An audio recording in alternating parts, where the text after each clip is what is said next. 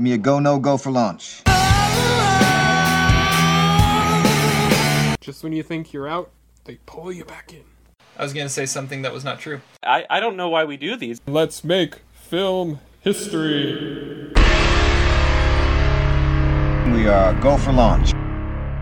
Welcome back, everybody, to the Almost Sideways podcast. We are so glad you are joining us for episode 189. We are recording this on Sunday, September 4th, 2022 at about 3:15 p.m. Pacific time. I'm Terry, we've got Todd, we've got Zach. We just finished the Almost Sideways fantasy football draft. 12 teams. It was a random order. It wasn't based on standings or anything like that. There's no keepers. Zach had the first pick. I had the second pick. Todd had the last pick. What what'd you guys think? How how did it go for you? Well, I was in a predicament. My name this year is right past the Buffalo. Thank you. Shout out to you, Yahoo, for finally making team names longer than 10 freaking characters. Okay. I got the whole, t- I've been wanting to name my team that since 2006 at least. And uh, so I, of course, had to go with a Buffalo player number one. Now, here was my quandary. Do I go with Stefon Diggs, who's projected to go in the first round, or do I go with Josh Allen, more iconic? He may not go for a while, but if I don't get Josh Allen, I'm not a I'm not a true Buffalo team. Okay, I'm I'm I'm a fraud. Okay, I'm a piece of excrement on a on a toilet Smudge. paper uh, going out to sea. So I went with Josh Allen, and then who's the asshole that took Stefon Diggs right from under me? But Todd ruined my whole strategy, man. Why don't you? Ruin my dress. Well, you took two quarterbacks. I don't know what I don't know what you were doing. Okay, so well, that, okay, then I need to explain that. So well, and and, if, and if Todd Diggs, if Todd wasn't going to take if Todd wasn't going to take Diggs, I had to lure you, him you were with trade get him? bait.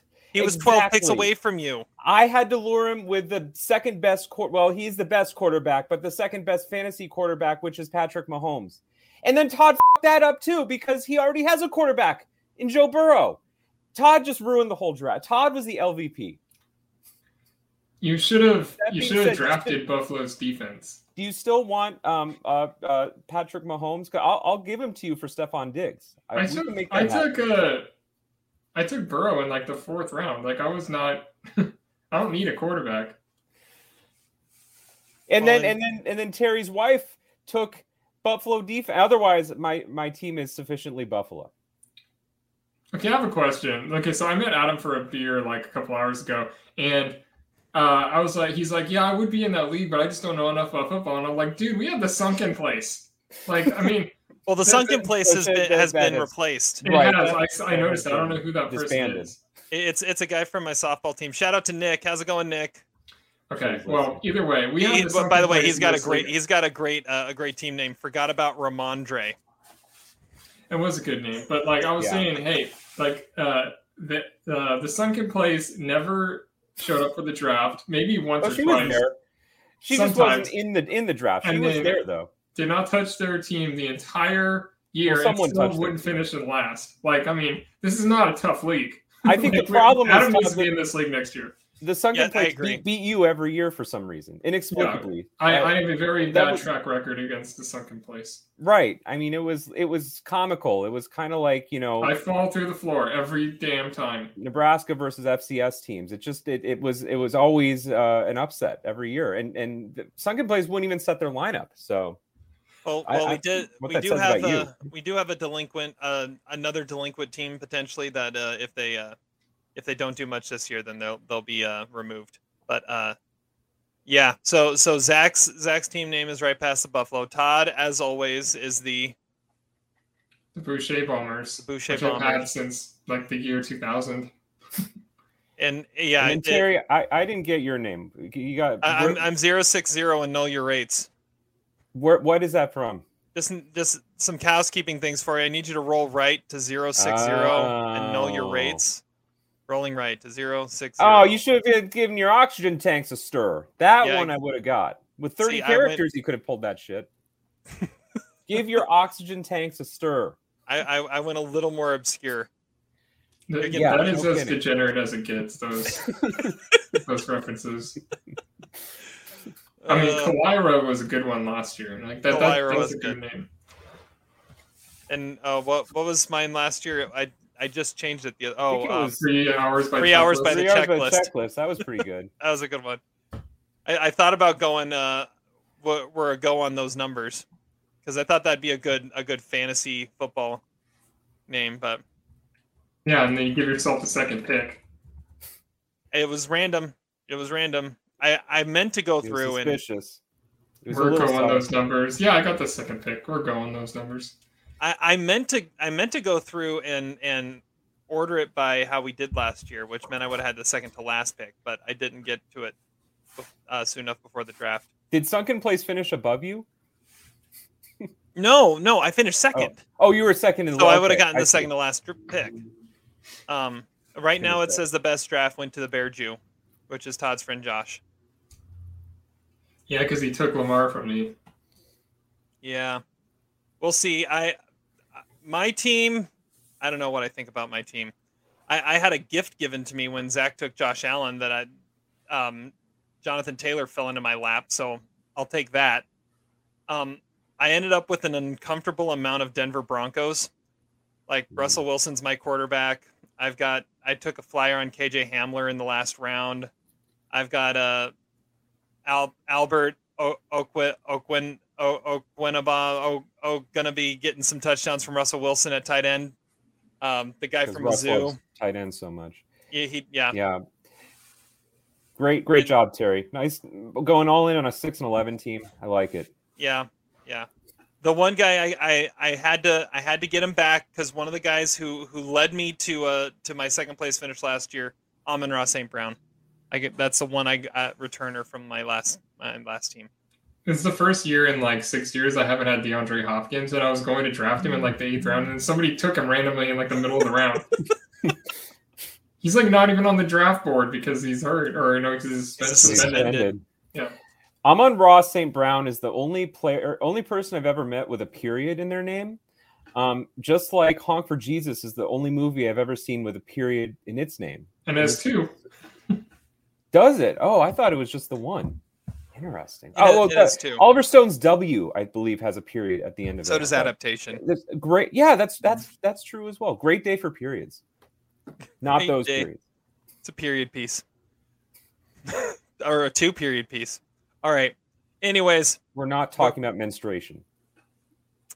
We are re- talking about my best friend's wedding for two hours, though, so maybe it's not. we will far be. We will be. So let's stop talking about fantasy football and get to some movies. Zach, what is the uh, what is the wine you are currently partaking in? Well, I'm just I'm enjoying the last little bits because that draft was so freaking long. My God, I mean, uh, you know, It was an hour. the seventh round. Who am I going to pick? The third tight end on Dallas or the fourth uh, running back on Cleveland? Geez, I'm drinking Porto Six from uh, Trader Joe's, which was recommended to me by a random lady who said this shit's really good, and I have to agree with her. So shout out to that lady. I'm sure she's listening. Great recommendation. Porto Six, better than Porto Five. Shout out to that lady. Porto's one through five were complete failure. Exactly. The six one, you know, it really resuscitated the series. And it's okay if you're a little lost. You could still catch up. You don't We need have high gone hopes for one through five. preparation H. that is what you were quoting, isn't it? yes, Todd? exactly. we got we got to deep dive this at some Operation point. Ass Cream, you ass. All right, I'm drinking In Vino, which is a Cabernet Sauvignon from Bardolino, Italy. Uh, it's pretty good. I got a Total Wine. Um, it was on sale, and it's pretty good. A little dry, but tasty. And Vino Veritas would be a great name for our podcast. Except Terry doesn't drink wine. But No, I have a cider today though. Went to the brewery. Shout out again, Ridge Walker. And so I went there and I'm like, I'm gonna get a cider. And my wife is like, Ooh, I'd like some too. So get the full growler, not the little growler. So I get there with my growler to fill up.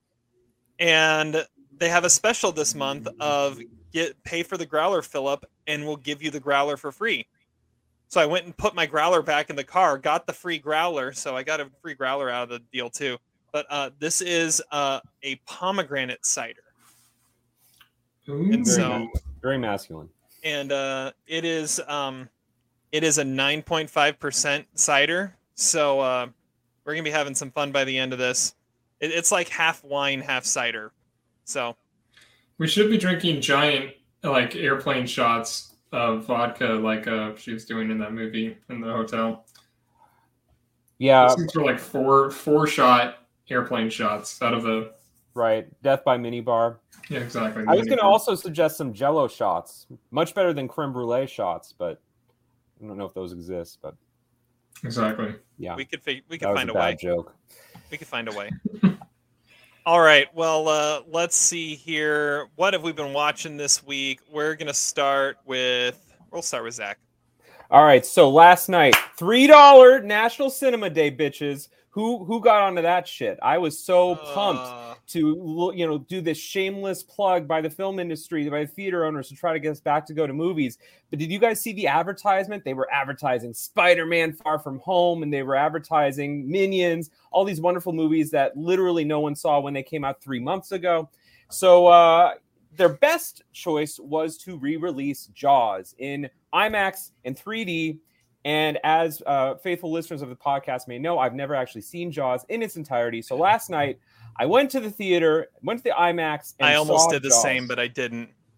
Well, you should be glad you didn't, Terry, because here's the thing they didn't tell you about $3 National Cinema Day is that it was the cinematic equivalent of 10 cent beer night. Okay. Every single degenerate was at that theater. People were bringing in some liquor. I'm pretty sure someone was smoking. Um, it was basically $3 uh, babysitting for the night. And in the IMAX theater, shout out to AMC 28. It has to be the worst IMAX theater in the country because in the theater that I don't go to IMAX because I'm a cheap ass, okay? But this, so I guess in this IMAX theater, which really didn't look much like an IMAX theater, it was actually less comfortable than the one I normally go to.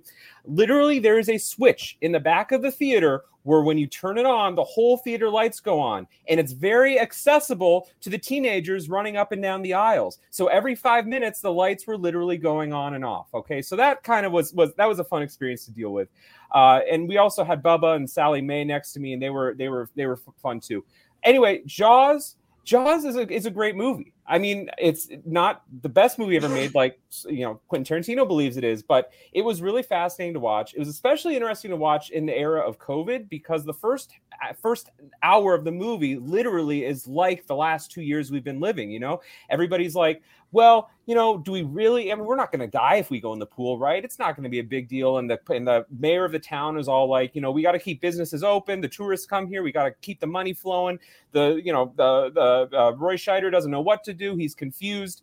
And all the while, the shark does kill a few people, uh, particularly the old people. Uh, but you know, it's a really interesting movie. I don't know if I would say it's my favorite Spielberg movie it gets a little lengthy at times. All I kept thinking about um, while watching the dynamic between Richard Dreyfuss and Oscar host Robert Shaw was this was the setup for Sean Connery, Nicolas Cage in The Rock. This movie, the second half of the movie is The Rock with Roy Scheider there. Maybe he's like the, you know, the the uh, you know, uh, the the Womack character. But uh, I just wanted I want a recasting of The Rock with Sean Connery and Nicolas Cage. That can't happen since Sean Connery died, but that would have been tremendous, and that's who obviously would be recast in those roles. But it's a solid three star movie. I know it's it, the, the whole experience ruined it. Obviously, it's a great movie. I wasn't prepared. It, the experience ruined the whole thing. But listen, it's you know you could do a, a lot worse. But I would say let's never do National Cinema Day ever again. Just go to the movies, okay? Because that was a that was a joke. It was ten cent beer night at the movie theater. I think they were making up for the fact that nothing came out this weekend. So Well, there was a movie called Honk for Jesus, which we will Yeah. talk about soon, because that was a blockbuster, right? So I I was I was gonna do my double feature Friday night, but uh, I I had an overnight school function Thursday night and was too tired. And when I saw Honk for Jesus was also on Peacock, I decided to stay home.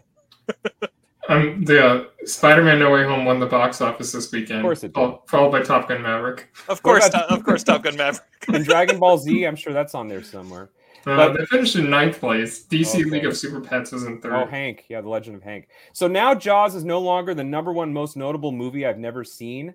Uh, I don't really know quite what to say. I've never seen the movie Heather's. That might be on my list. Ooh, I've never seen The Elephant Man. I've never I seen seen, that um let me think. I mean, a lot of 80s movies. I've, I've never yeah, I seen was the gonna say there's a lot Karate of those Ferris Bueller type movies that you've never seen. Right, 80s especially is my is my blind spot. So I'll try to think of a couple that I'll probably watch and not understand and give two stars to. Pretty in Pink, I've never seen. She wears Here's the pink. thing. She wears pink, Michael. Spider-Man: I No Way pink. Home made six million dollars. But think about what that means if it was three dollar movie day. means That's lots, not bad. Lots of free babysitting. Mm-hmm. So All what, right. only only the the re-release movies were three dollars. I, I don't even know what you guys are talking about. No, everything was three dollars. Uh, that was what yesterday, right? Yeah. Oh, yeah, I didn't know anything about that. I have the subscription, so everything's free anyway. So I didn't really. Right. pay Right. It was useless to people who have the Regal card, right? But attention. Mhm. Which For- is for- nice. But it doesn't work for special screenings, though. The Regal. Regal right, right. It didn't. It didn't. It doesn't work for like IMAX and stuff. So that's why I went and saw the IMAX version of it with you know basically every homeless person in Overland Park, Kansas. Nice. Yeah, All right. it was a fun experience. Okay, I'm gonna go next. My Oscar watch for the week was from 20 years ago, 2002. It was a Best Foreign Language Film nominee from Mexico. Does anybody have any idea? I honestly don't know if any of you have seen it. No clue. No clue. No. Todd, do you have any clue? Nothing. It Oh, the, called the, the crime of Padre Amaro. The Crime of Padre Amaro. Oh, Yeah, bitch. He How do you got like that? You like Got it. that? Thank you, Kirk.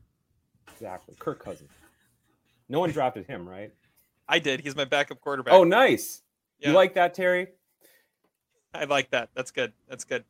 Uh, anyways, written by uh, Vicente Leñero, based on a, a novel, directed by Carlos Carrera, not Correa, Carrasco. like the like the uh, shortstop for the Twins used to be the Astros. But uh, yeah, and it it stars Gael Garcia Bernal, which is which is the only real notable name in it. But uh, yeah, this is uh, a story about a um, a fresh out of um, out of seminary, I guess you could say, monastery priest, played by Bernal, who goes to a small town in Mexico and uh, is dealing with political issues and um, how and it, one of the priests is working with one of the drug lords to help pay for some charitable uh, things going on. So he's dealing with you know how to how do you work with that. Plus there is a a, a girl in the town that falls for him, and he's kind of attracted to her. And what do you do there? And so it's this new priest trying to work his way through these these different things. Um, for the most part, the movie's kind of boring. Uh, it does have, I mean, it it holds your interest, but not a whole lot happens. It uh, it has a pretty powerful ending, and it's an ending that packs a punch. You kind of see it coming, but it still is very effective. Um, as uh, as something ends up happening with the girl, let's just put it that way. Um, yeah, I'm gi- I'm giving it a a mild three stars because the ending does really work well and it was it was interesting. Gael Garcia Bernal is is amazing in everything he does and he really really gives a a, a stellar performance here as he as he does in everything. Uh, yeah, it, it's an interesting movie and as I was looking at it, it's kind of a controversial movie. Apparently, when it came out, it was like the highest grossing Mexican movie at the Mexican box office of all time. But the Catholic Church was like super against it and wanted to get it banned. Um, at the same time, it was based on a novel that was written in the 1870s. So if you think it was controversial when the movie was made in 2002, you should. I can't even imagine what happened when the novel was released in the 1870s. So, uh, yeah, three stars for the Crime of Padre Amaro. It's on. Uh, it's on Prime, so it, it's easy to find. Um, but yeah, another solid Gael Garcia Bernal movie. And I, there's kind of this theme of like, you know, church stuff in all the movies that I watched this week. So there we go. Well, it's funny you say it. I've never seen the movie. I'm familiar with it. I remember when it came out. But then two years later, he made another movie that the church tried to ban, which was Bad Education, the uh, Almodovar movie, which Oh, I believe got slapped with an NC-17, probably because of pressure from the Catholic Church. And you know, our good friend Jack Valenti is Catholic. But uh, no, I, I never saw the movie, but I do remember it being nominated for for the best foreign f- film Oscar. The winner that year was Nowhere in Africa, which is in my top 100 list of all time. So uh, it got beat by a very deserving film. Yeah, I haven't seen I haven't seen Nowhere in Africa, so that must that one must be coming Really? up soon. Yeah. I thought I could have sworn I I made I signed that to you. I think it was No. me. Oh, okay. Yeah. Okay. Dang. All right. Well, yay. We watch it this year, Yep, and I, it's coming I'm up- it's coming up. Thoughts. It's coming up later this year. In fact, it's the last one from that year I haven't seen of the four nominees because I've seen Crime of Pa- best Padre, last. Padre Amara, uh, The Man Without a Past I watched earlier this year, Hero I'd seen a long time ago, and then Zeus and Zoe, which is probably my favorite of the of the four so far is Zeus and Zoe. Um, so yeah, there we go. I would Todd. think Zeus and Zoe would be the last film alpha- alphabetically that you've ever seen. It's possible. I'd have to I'd have to check that. I can't think of much. Maybe there's maybe Zizek. There's a movie called Zygo, like in uh, It's Pat Oh, or something. I'll I'll I'll look at what's uh what's on the website here. Todd, what did you watch this week? Uh, well, I didn't actually watch any movies of note. So what I want to do want to talk about is uh, the series finale of Animal Kingdom was last Sunday night, and that was a lot. So this show essentially took this Australian mob show or a movie and put it in California, and essentially made sort of like Point Break out of it. And but then after a couple of seasons, they realized that like, wow, we have some really interesting characters. And so for the subsequent few seasons, they started to really dig into these characters and turn what was this like action show into something that was really grounded and like um, and just re- really involving and so they they saw how popular better call saul was and so they started instead of making a spin-off show they put those spin-off scenes as like parallel narratives with what's going on uh, in the uh, the present timeline and you don't really know why they're doing that for like a couple of seasons until like a season and a half ago you start to realize like okay they're building towards something and you're starting to understand why these characters treat each other the way they do and what what's going on exactly. And so this series finale comes up with like the most extreme job that they have ever pulled and but it, it is so much more than that. It is an absolute just killer banger of an episode. And it's and i mean i'm still not okay because like it's the, this episode was devastating and, and it was and it was just it took everything that you knew before and it almost does this thing where it takes like who you thought was the protagonist. It's no longer the story about jay. This is like pope's tragedy which is something i never expected but it is so devastating because like when better call saul's finale came up i was like okay is this is like really sad but it's not tragic but like the the finale of animal kingdom is i mean it is killer and uh it's something else it was a great show and nobody watched it I don't know why, but it was on TNT. Uh, Animal Kingdom is a great show, and I, I recommend that everybody uh, goes and checks it out because, I mean, I, it was a, it was a ride. And, and this last episode, it was called Fubar, and uh, for good reason. It's a great show. So it sounds like we really need an almost sideways side cast of a deep dive of this show with Todd and some other person who's never seen it. Yeah, we could do a sideshow of Animal Kingdom. Hey, I mean, I, I've been trying to get people to watch this show for six years, so Apparently, the networks didn't listen to you either. I mean, Well, six seasons. That's a that's a good that's a good run. I mean, I know a couple of people that watched it. I, I I got a couple of people to watch it, but that's about it. Like the, I mean, the show essentially was lost because like Animal Kingdom wasn't even that big of a movie when it came out. So when you're making an adaptation of that into a TV show with a bunch of people, when Shawn Hatosy is the most notable person in it, or uh, or uh, Scott Speedman, those are. I mean, like that's. It was never going to be a big deal, but it's on TNT. All right, all right, sounds good. maybe they just needed the star power of Oscar nominee Jacki Weaver. Maybe that's what was missing from it. Well, Ellen Barkin was that character, and she's really good. But I mean, yeah, she's not Jacki Weaver, but she's like not exactly a draw either on television. Have you guys watched any of the uh the new Game of Thrones or the new Lord of the Rings show? Hell no. Yeah, you know the you know the answer to that, Terry. Well, yeah, that's totally It's a not leading Todd's question. thing. Well, well, I was just I was just wondering. I know Zach watched most of Game of Thrones. Oh, uh, yeah, but I didn't seriously watch. I mean, it was it was Okay. background, and I watched it for for you know the naked scenes. That was about it. The debauchery, Oh, which there is you why I watched HBO's Rome too, twenty years ago. And it wasn't that dramatically different. All right. Did you watch it? I I'm I've gotten through like you want to say one and a about it. episodes. I fell asleep during the second one, but my wife is loving it, so we'll keep watching it. Yep. That's all. That's all I had. We were talking Okay. TV, so I thought I'd bring up TV. I did watch the first episode of A League of Their Own, oh, nice. and uh, I watched that a few weeks ago. And it, it was okay. It was okay.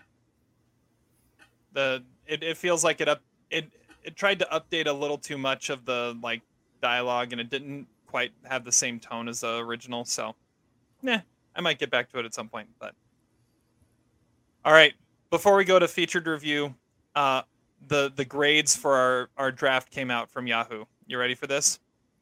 yes. Um, Oh, for a draft from last week's podcast. No, no, no, no, no. Oh no, I It I, got that, I don't think that ever got posted. I'll post that soon before before next week though. Um, no, from our our fantasy football draft that we just did. Okay. Uh, the I'm grades sure are out. Everybody wants to hear this. Okay. I know. The world is waiting. Uh, my my draft was given a D plus. Uh, it is the second worst draft, only to Zach, who got a D. I would take uh, the the Bills over the Broncos if I'm going all in on a team, but Todd's at a- Yahoo disagrees. Todd's at a B minus. Um, the Bear Jews at an A. The next closest one is at a B, which is the wheels on the Gus go. And then Is that, that Gus golden- Edwards? I think so. Golden Metcalf, Dylan Pickles, and forgot about Rhamondre are all at B's, and Boucher Bombers is a B minus. Dylan Pickles is that a is that a player? Andrew Dillon. AJ Dillon. Oh. I think is what Pickles. it's for. Oh, And I get and it. Rugrats. Yeah. I'm I that over my head. Then we've got three C pluses, a C, a D plus, and a D. So apparently, Zach, me and you are going to be horrible this year. But Well, hey, with no sunken place in the league, then Todd can maybe win a few extra games.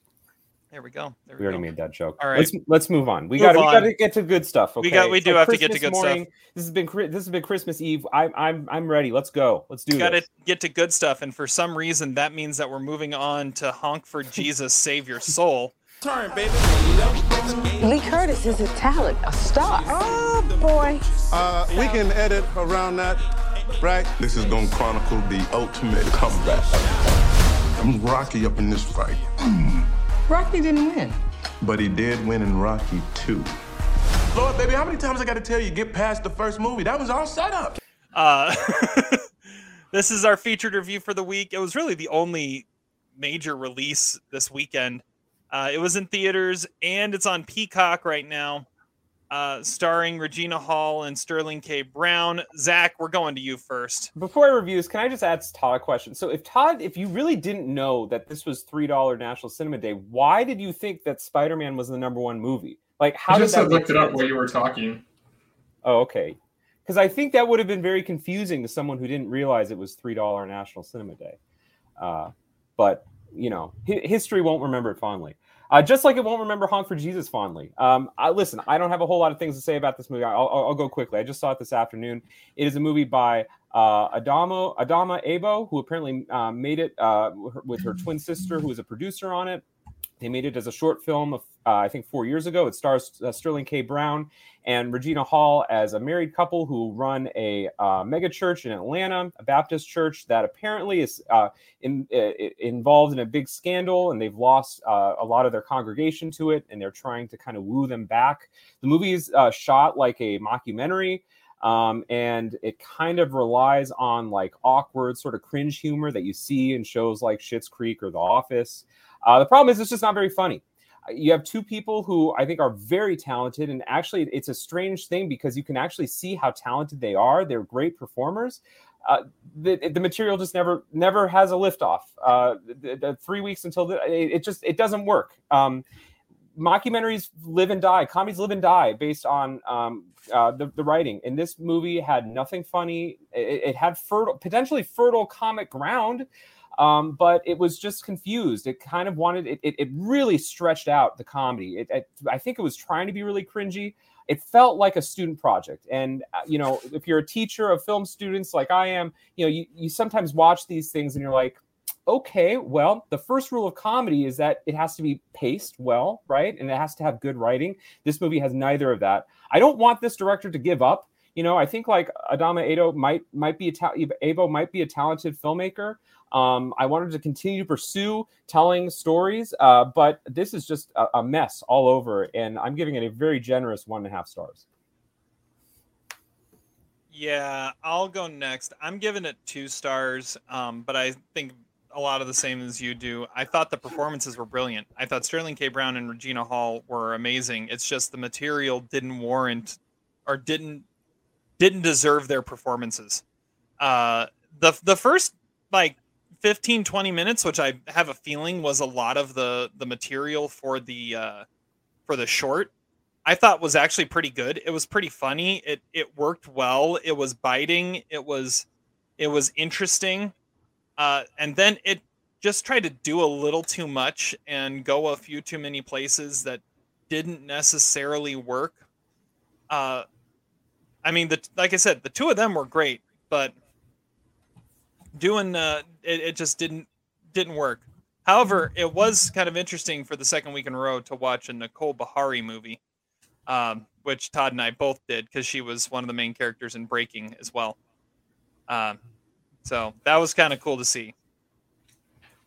And uh, some guy named Conphidance, which I thought was an interesting an interesting name as well. But yeah, two stars from me. Todd, how about you? Uh, yeah, I mean, I, I like this movie. Uh, I really like the uh, the Christopher Guest sort of feel that it had, and I, I feel like the, the the setting is really defined, so the actors can't fully let loose. There are moments, but like I feel like they could have taken it even farther if they could.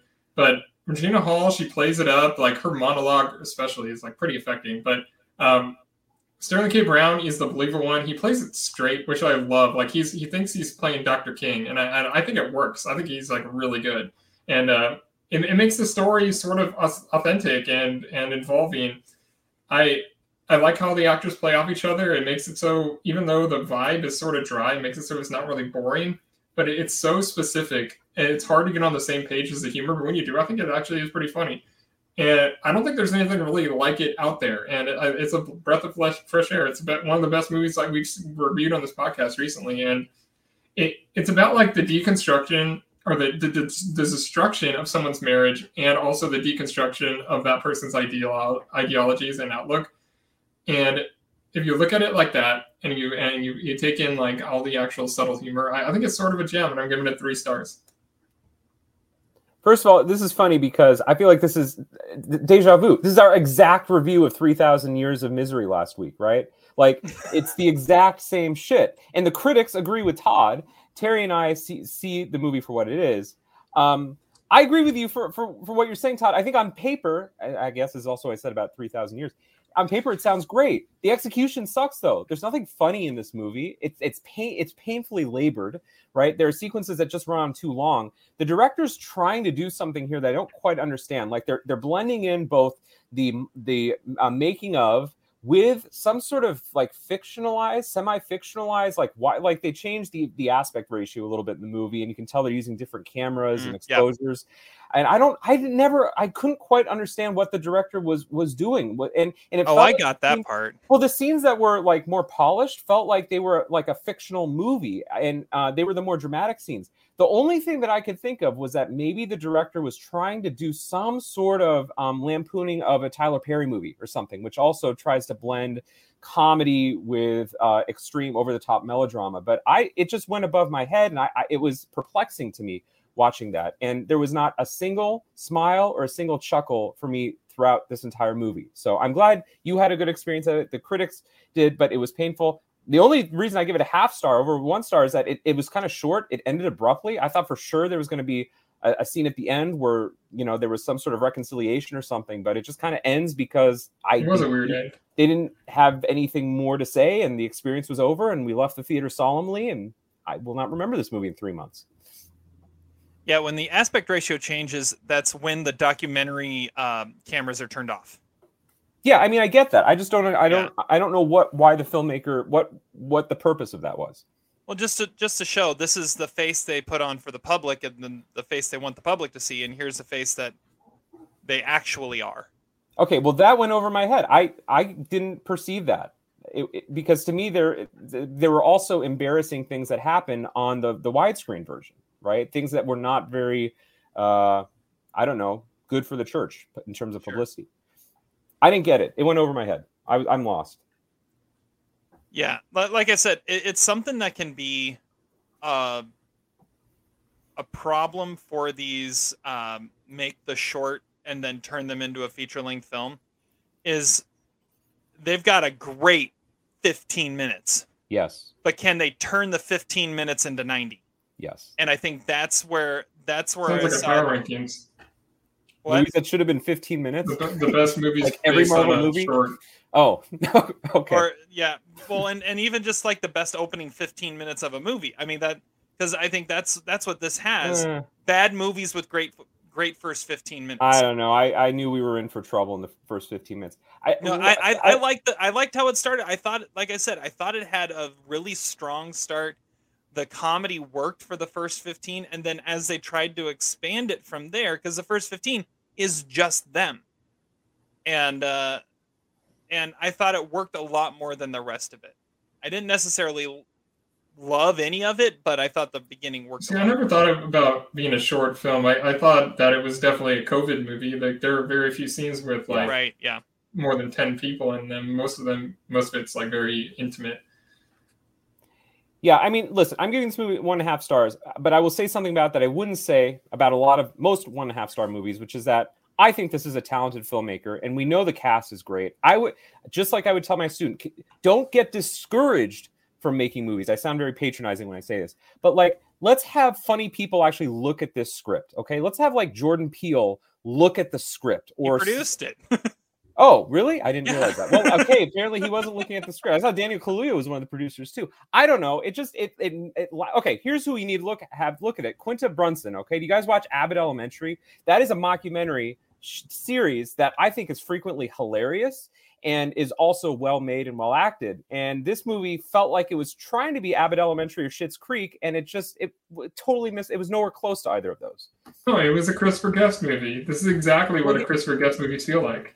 Yeah, I mean, th- well, and those are those are have Christopher Guest DNA in them, but th- but Christopher Guest, I don't know. I mean, they, this movie was so slow, so painful, and I feel like the filmmaker was trying to make it cringy, um, but it just wasn't.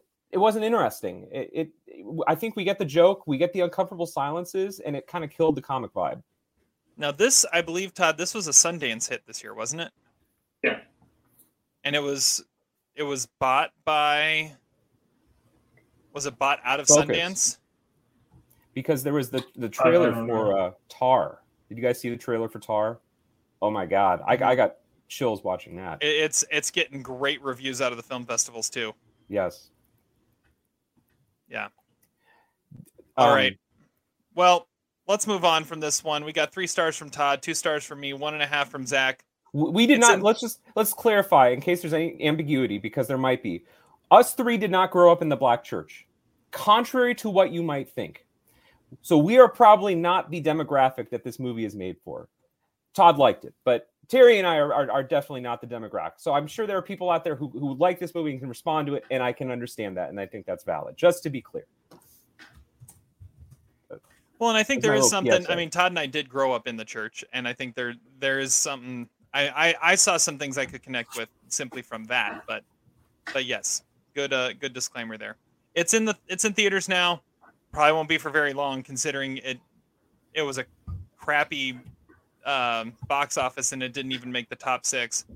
Um, Mm. Did it make the top ten, Todd? I didn't even look. I'm looking it up. They finished in 14th place with 1.4 million, One point four. Are we Well, sure- and that's one of which the day and only three million away from number one. So you want to look at it like But that. that's that's that's one of the things with it being the day and day on Peacock too. I mean, those that were going to see this movie saw it on Peacock, and I think I think the theaters knew that they didn't have anything this week, and that's why they did Cinema Week this week. Are we sure that Focus Features knows the title of this movie? Because if you look at the poster, the title looks like Honk for Jesus, and Save Your Soul looks like the tagline. And and I think that would have helped the movie. If those things, this is not Live, Die, Repeat, Edge of Tomorrow. Yeah. Honk for Jesus is is a very more succinct and interesting title. It's a great title for a short film, not for a feature length film. And it was only Like, one that's- scene in the movie. That's too, the title more of like like an Oscar-winning short. Yeah, it's an it's, it's like the best live action short from 2018. It's Yeah. yeah. No, it has to be "Honk for Jesus, Save Your Soul." Like it's got to be. Well, no, see that that's more That like sounds a the documentary. documentary, winner Right, in like 20, right. 2009. Something that went like straight, uh, straight to HBO, but as a short. Oh well, was it wasn't it like two years ago that the live action short winner was uh, "Love Is a Traffic Jam" on the 405 or something like that? Yeah, that was a that was a YouTube movie. Yeah, like that. That it seems like those more go to just the interesting title than whatever is actually going on in the movie. Anyways, let's move on. We're- I'm I'm I'm done talking about this movie. Let's go, uh, because we got a deep dive today, and our deep dive is chosen by Zach, and this is celebrating the 25th anniversary of my best friend's wedding. He was in love with me every day for nine years. Me? I can see why. Look, she has known him for what, like five seconds? I can't lose him, George. I'm a busy girl. I've got four days to break up a wedding and steal the bride's feather. Oh.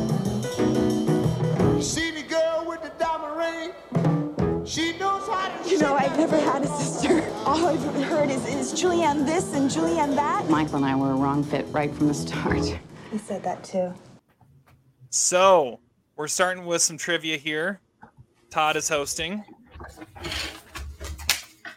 Uh, okay, so I was gonna start with Zach because Terry's probably like a minus one twenty favorite to win this, but I'll start with Terry Wow. just out of respect for Zach. Okay. Out of respect. All right, Zach's gonna unplug or mute or whatever he's gonna do. He's going away. He's gone. Uh, so I watched this movie on Wednesday. I'm not sure what these questions are, so I don't have a point totally yet. One, I two, watched this movie for the first four, time last night. So Five, six, seven, eight, nine, 10, 11, 12. Uh, 12 points on, I don't know, eight questions, I guess. okay, Okay, question number one. Uh, this movie is directed by P.J. Hogan. What does P.J. stand for? Uh, Paul John. That is correct. What?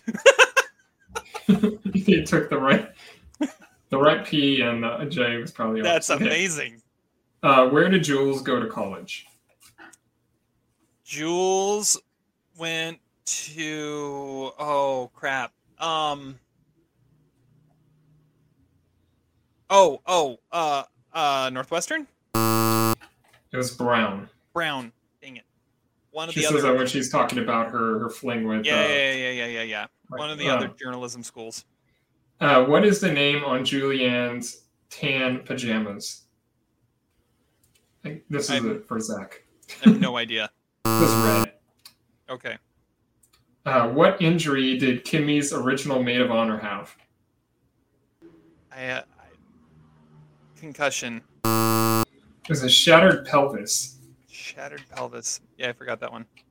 How many White Sox cups was Jules carrying when she um, met the group at the game? Eight. Uh, there were eleven. I guess I'll make that like a who's closer because I mean it's not clear. I actually had to pause it to see. So, um, so uh, name the other four movies that were reviewed with my best friend's wedding on Siskel and Ebert. One of which Terry mentioned last week as a potential six through ten Best Picture nominee, and one we deep dove as a, predecessor of.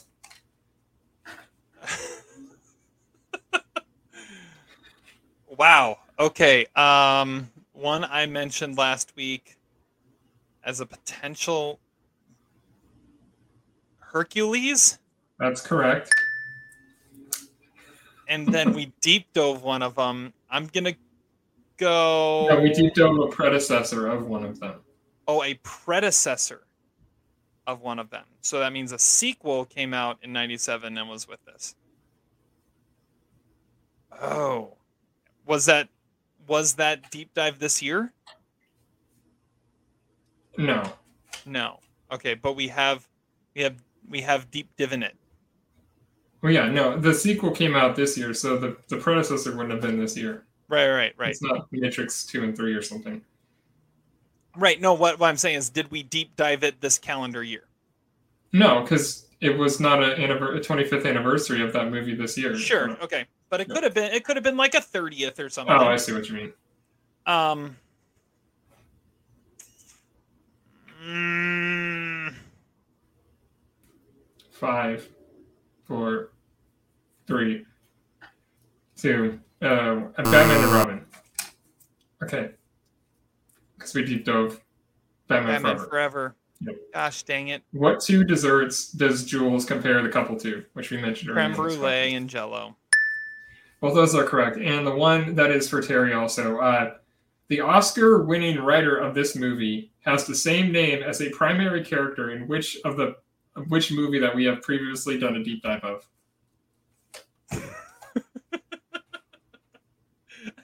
And I'll give you another point. Or I, I guess I, I'll give you a point and a half if you name the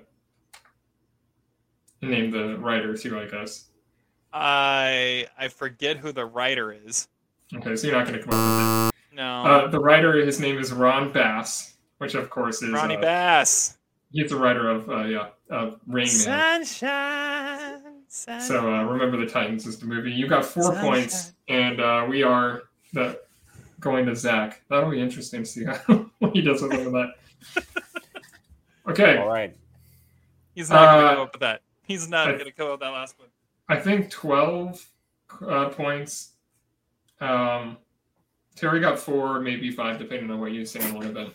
All right. Um, okay, number one, uh, PJ Hogan directed this. What does PJ stand for? Well, it's not Paul Hogan, the the star of uh, the Subaru commercials and Crocodile Dundee. So I'm going to go with Philip James. It's wrong. It's Paul John. Believe it Oh, or is not, that was one of my four points. Terry got that right. Complete so, random so guess. It's not Paul Hogan. Are we sure about that conspiracy theory? That's probably why he goes by PJ. I mean, he's from Australia. Made Muriel's wedding. Okay, maybe it's Paul from the Up series. That could also be an interesting. Thing. You live in Australia.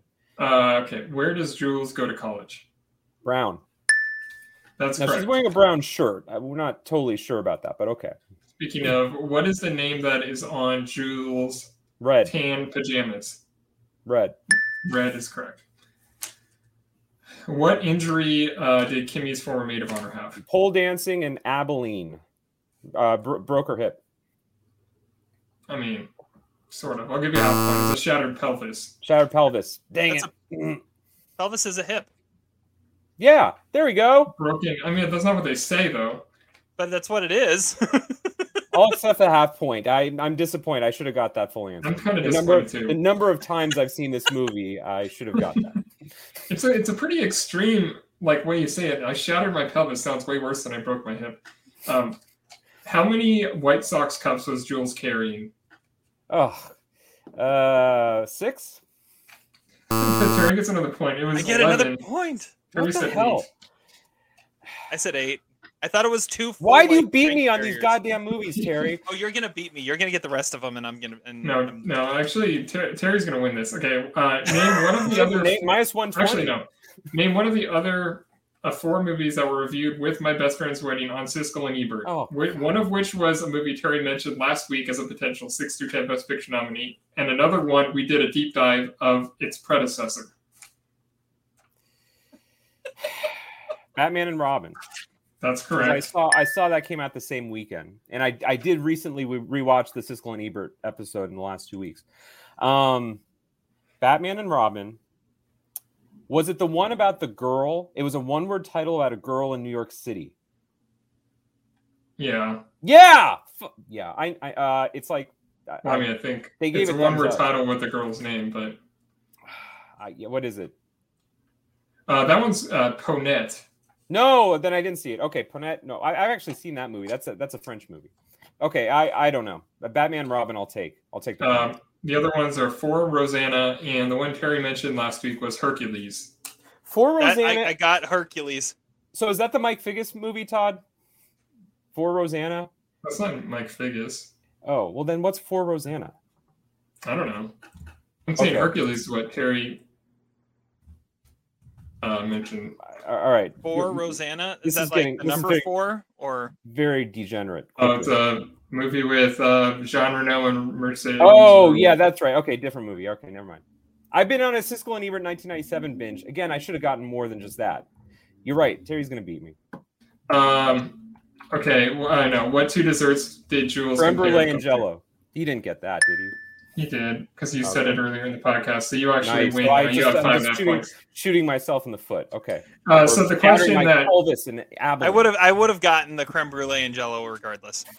Okay, the Oscar-winning writer of this movie has the same name as a primary character in which movie that we previously did a deep dive of. Well, it's Ron Bass. So And okay, Ron is a character. You're saying in a movie? no, that we- Ron, Ron Bass, Bass. is a character. Ron Bass. main, is a uh, one of the main characters in a movie that we did a deep dive of. As soon One- as he, I, I didn't know the name of the writer. As soon as he told me the name of the writer, I knew the char- I knew the movie and the character. Uh, the one with uh, Giovanni Ribisi and Ben Affleck. No, it's not. It is Not Remember the Titans, of course. Ah. quarterback Ronnie Ronnie Bass. Bass. Ronnie Bass, quarterback. Sunshine. God damn it. Sunshine. So Zach wins five and a half to five. He had to I squeak that one out. Wow. Those are terrible questions. Thanks to I'm Batman sorry. and Robin. That was the only reason I got that. But Terry got Hercules. Those were terrible And I got questions. and by I the way. got How many of Paul those questions? John. How many of those questions were actually about the movie? And there were so many Three, things in this four, movie that. five, five questions. Five, over half of them. All right, whatever. All right. Well, Zach, you are a big fan of this movie. Obviously, tell us all about your experience with it and what it's about. Yeah, I'm definitely a big fan of this movie. Uh, I would say the way that uh, Patton Oswalt is to the Giants and that wide receiver, I am to this movie. And um, listen, uh, I've loved this movie for 25 years. I think I saw it in a theater, maybe, maybe not. I certainly saw it shortly afterwards. And listen, on this podcast, we review a lot of creme brulees. Honk for Jesus was not one of them, but you know, like Sound of Metal definitely was, and uh, Anomalisa definitely was, according to Todd. We need some Jellos every once in a while on this great deep dive segment, and uh, we've had a couple Jellos with Red Jag and, and uh, Donnie Brasco, so why not have another Jello from 1997 with the great My Best Friend's Wedding? Now, listen, as I get older and older, uh, I love this movie. I think it's actually a genius movie. It's a four star movie. I actually think it's incredibly well directed, well shot. And if I'm getting drunk on a Friday night, like Jules in her hotel room, Death by Minibar, there's only two freaking movies I'm putting on at this point in my life. One of them is High Fidelity, and the other is this movie. What does that say? I mean, I I need a better life, maybe. I don't know. But I could probably recite, uh, I can recite long stretches from this movie. Um, I've been waiting to do this deep dive for, for a really long time. Um, I have a lot of theories about this movie, and I certainly have theories about why you guys haven't seen it. Maybe I don't. I, maybe it's just more curiosity why you haven't seen it. But this has to be on the Mount Rushmore of chick flicks. It has to be on the Mount Rushmore of movies all white women love, just by definition. And uh, I'm surprised it wasn't prominently featured in White Woman Instagram. Bo Burnham. I mean, this is this is a movie that is universally lauded and celebrated, and uh, I'm guilty as charged. By the way, another lover of this movie is Adam. We've been texting about this movie for a while now. I don't know why he's not on this episode. Shout out to Adam. I, I hear you, man. This is a great movie. Adam gives it four stars too, by the way. So I watched this movie for the first time last Impressive. night. And yeah, I don't know why I hadn't seen it. I I feel like this is we were not aficionados of 90s chick flicks in our house. Would would you say that, Todd? Like No, I mean, the Like- parentals were not big movie buffs in any way. yeah, they didn't watch. Yeah, I mean, this thing, this is a movie that our mom watched a lot, but it's not one that that was probably later on. I think Yeah, that was more I- Trisha. Probably, yeah. I but yeah, I'd never seen it, so I watched it last night, and I totally get the nostalgia of if you had seen this 25 years ago. Like I have those movies too, Right. where I We all do. I I I feel like the a movie is a masterpiece, or at least is something that is a guilty pleasure of mine that I will uh, constantly go back to. Um, watching it now, it's just another corny 90s rom-com uh, i gave it two and a half stars it's fine i prefer notting hill uh, over my best friend's wedding Uh, if I'm going with the Julia Roberts '90s rom com, but uh, I mean it's fine. It's fine. It, it's a Julia Roberts rom com from the late '90s. It's exactly what you expect it to be. So I, I don't think it was groundbreaking in any way, but I totally get I totally get the nostalgia behind movies like this because I, I'll throw movies out there too that, and we might deep dive one in two weeks that uh that I'm just like this is like the best movie ever, and you guys are gonna be like you're so stupid. This is not a great movie, but it's We it's one deep Rocket Man, Terry. we might. I, I haven't decided. That that's one of the options on the table though. Well, I want to take issue with your claim that this movie is not groundbreaking, okay? Because it definitely is groundbreaking. First of all, name of chick flick that came out before this movie where the protagonist is a psychopathic maniac who you do not root for by the end of this movie, okay? Clueless? Name a movie. That's a ridiculous answer. Name a movie prior to my best friend's wedding where you hated Julia Roberts, where you were thinking, what a calculating, manipulative person, selfishly ruining the experience of getting married for all these 500, you know, rich people in, in Chicago on their four-day weekend, right? Name a movie before this movie that had hilarious songs that people sang. Also, here's a, here's a serious one. Name a movie that had a gay character that wasn't played out for laughs, but who was still a hilarious character, right? Chasing Amy. What did you say? Chasing Amy. Chasing Amy. Well, it was the same year. Did this movie come out before Chasing Amy? That's that's that's know, actually an Amy was a Sundance interesting point. You know, it like the scene where you go to Rupert Everett. He's not at some you know gay bar with uh, the bun, the bun, the bun, the Goodwill Hunting music, right? He's he's just a normal character. That's kind of subversively groundbreaking for the 1990s, I think. Um, I think this movie, and and then they don't end up together. Spoiler alert: Where's a chick flick where they don't end up together? This movie, I think, Chasing sub- Amy. Subverted. Well, but is Chasing Amy a chick flick? I don't know if. Oh, I, well, well, I mean, it's a romantic comedy. Sounds It's- like that's what we're deep diving in four weeks. But anyway, uh, I and I'm a fan of Chasing Amy too, by the way. But uh, I would just say I I take cla- I take claim to the the fact that this is just another chick flick. I think this is very different from almost any movie that Julia Roberts did. Maybe you know pre pre Erin Brockovich. I mean, obviously in her later career she's changed directions a little bit. This is nothing like Mystic Pizza, nothing like Pretty Woman, nothing like the typical while we were while you were sleeping Meg Ryan, Sandra Bullock type of movie from the 90s. This movie is dangerous. I am a dangerous person. I mean, I don't know. Maybe I just love it too much. I mean, this might be her first like true like rom com where she's the center of everything like that. But it started a trend where she did this over and over and over again after this. well, Uh, it worked. You go with the things that work, Terry.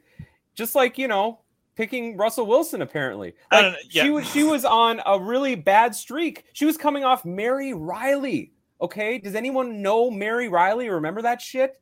She was coming off of Michael, not Michael Clayton, Michael Collins. Another movie that no one saw. This movie resurrected her career, and rightfully so because she's great in it. It's the it's the archetypal Julia Roberts movie that's also subversive.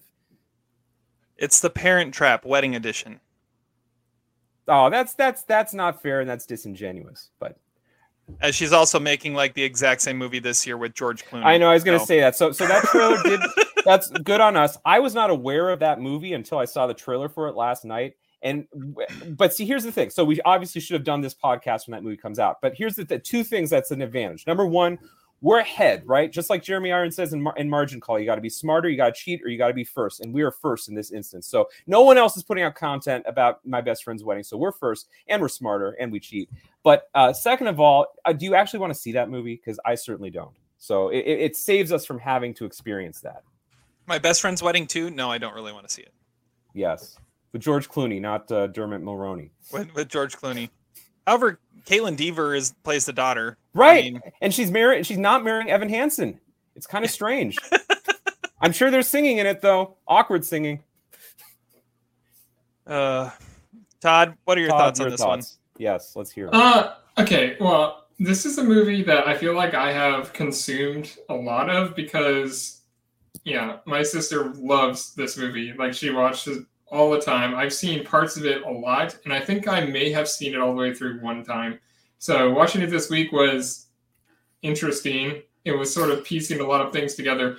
I I do enjoy watching it. I'm not sure if it's actually good, but it is it is definitely enjoyable to watch. And I don't I've never seen Notting Hill. I'm not really a Julia Roberts fan. Like I've, I've probably seen less movies of hers than most like of the major actresses of the last you know 30 years.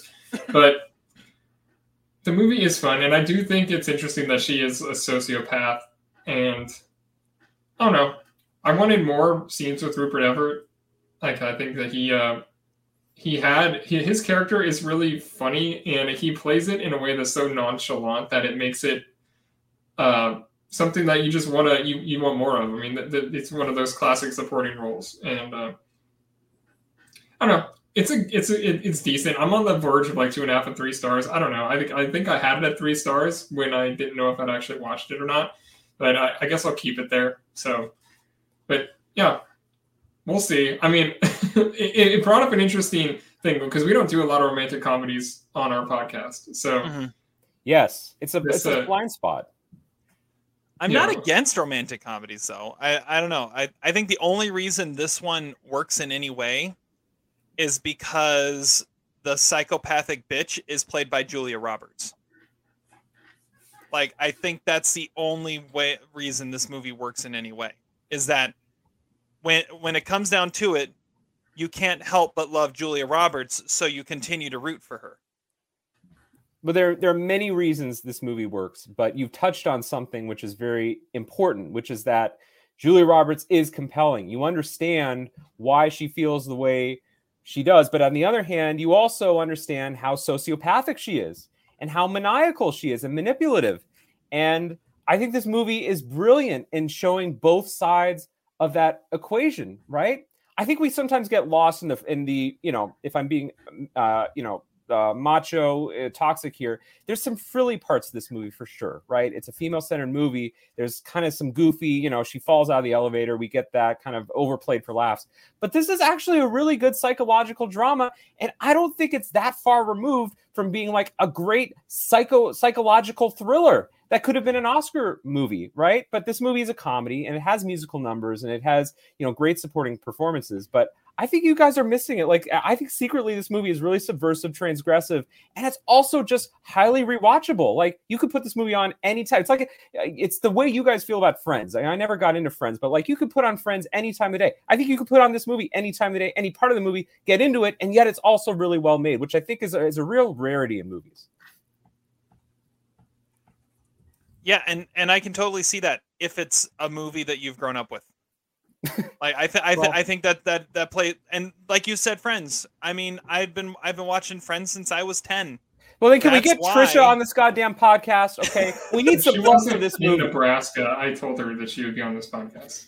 Yeah, she's she's in No, we Nebraska should right have done now. this podcast with Trisha and Adam. You guys, you guys are like those Muppets that sit in the back row and critique movies. Eh, Come on, just love this movie, okay? Who's Just who's just the one that like- it's like says complicated in their top Everett, five of that year and has gotten crap for it ever since? I mean, Oh, I'm up for a me? great I'm into my top five in that in that year for sure. it's complicated. No, Oh I, no, I said no. I'm sorry. I, I'm the one that put No, it's not that. complicated in my top five of a Not year, that, although- and have gotten although I have a crap for it ever since.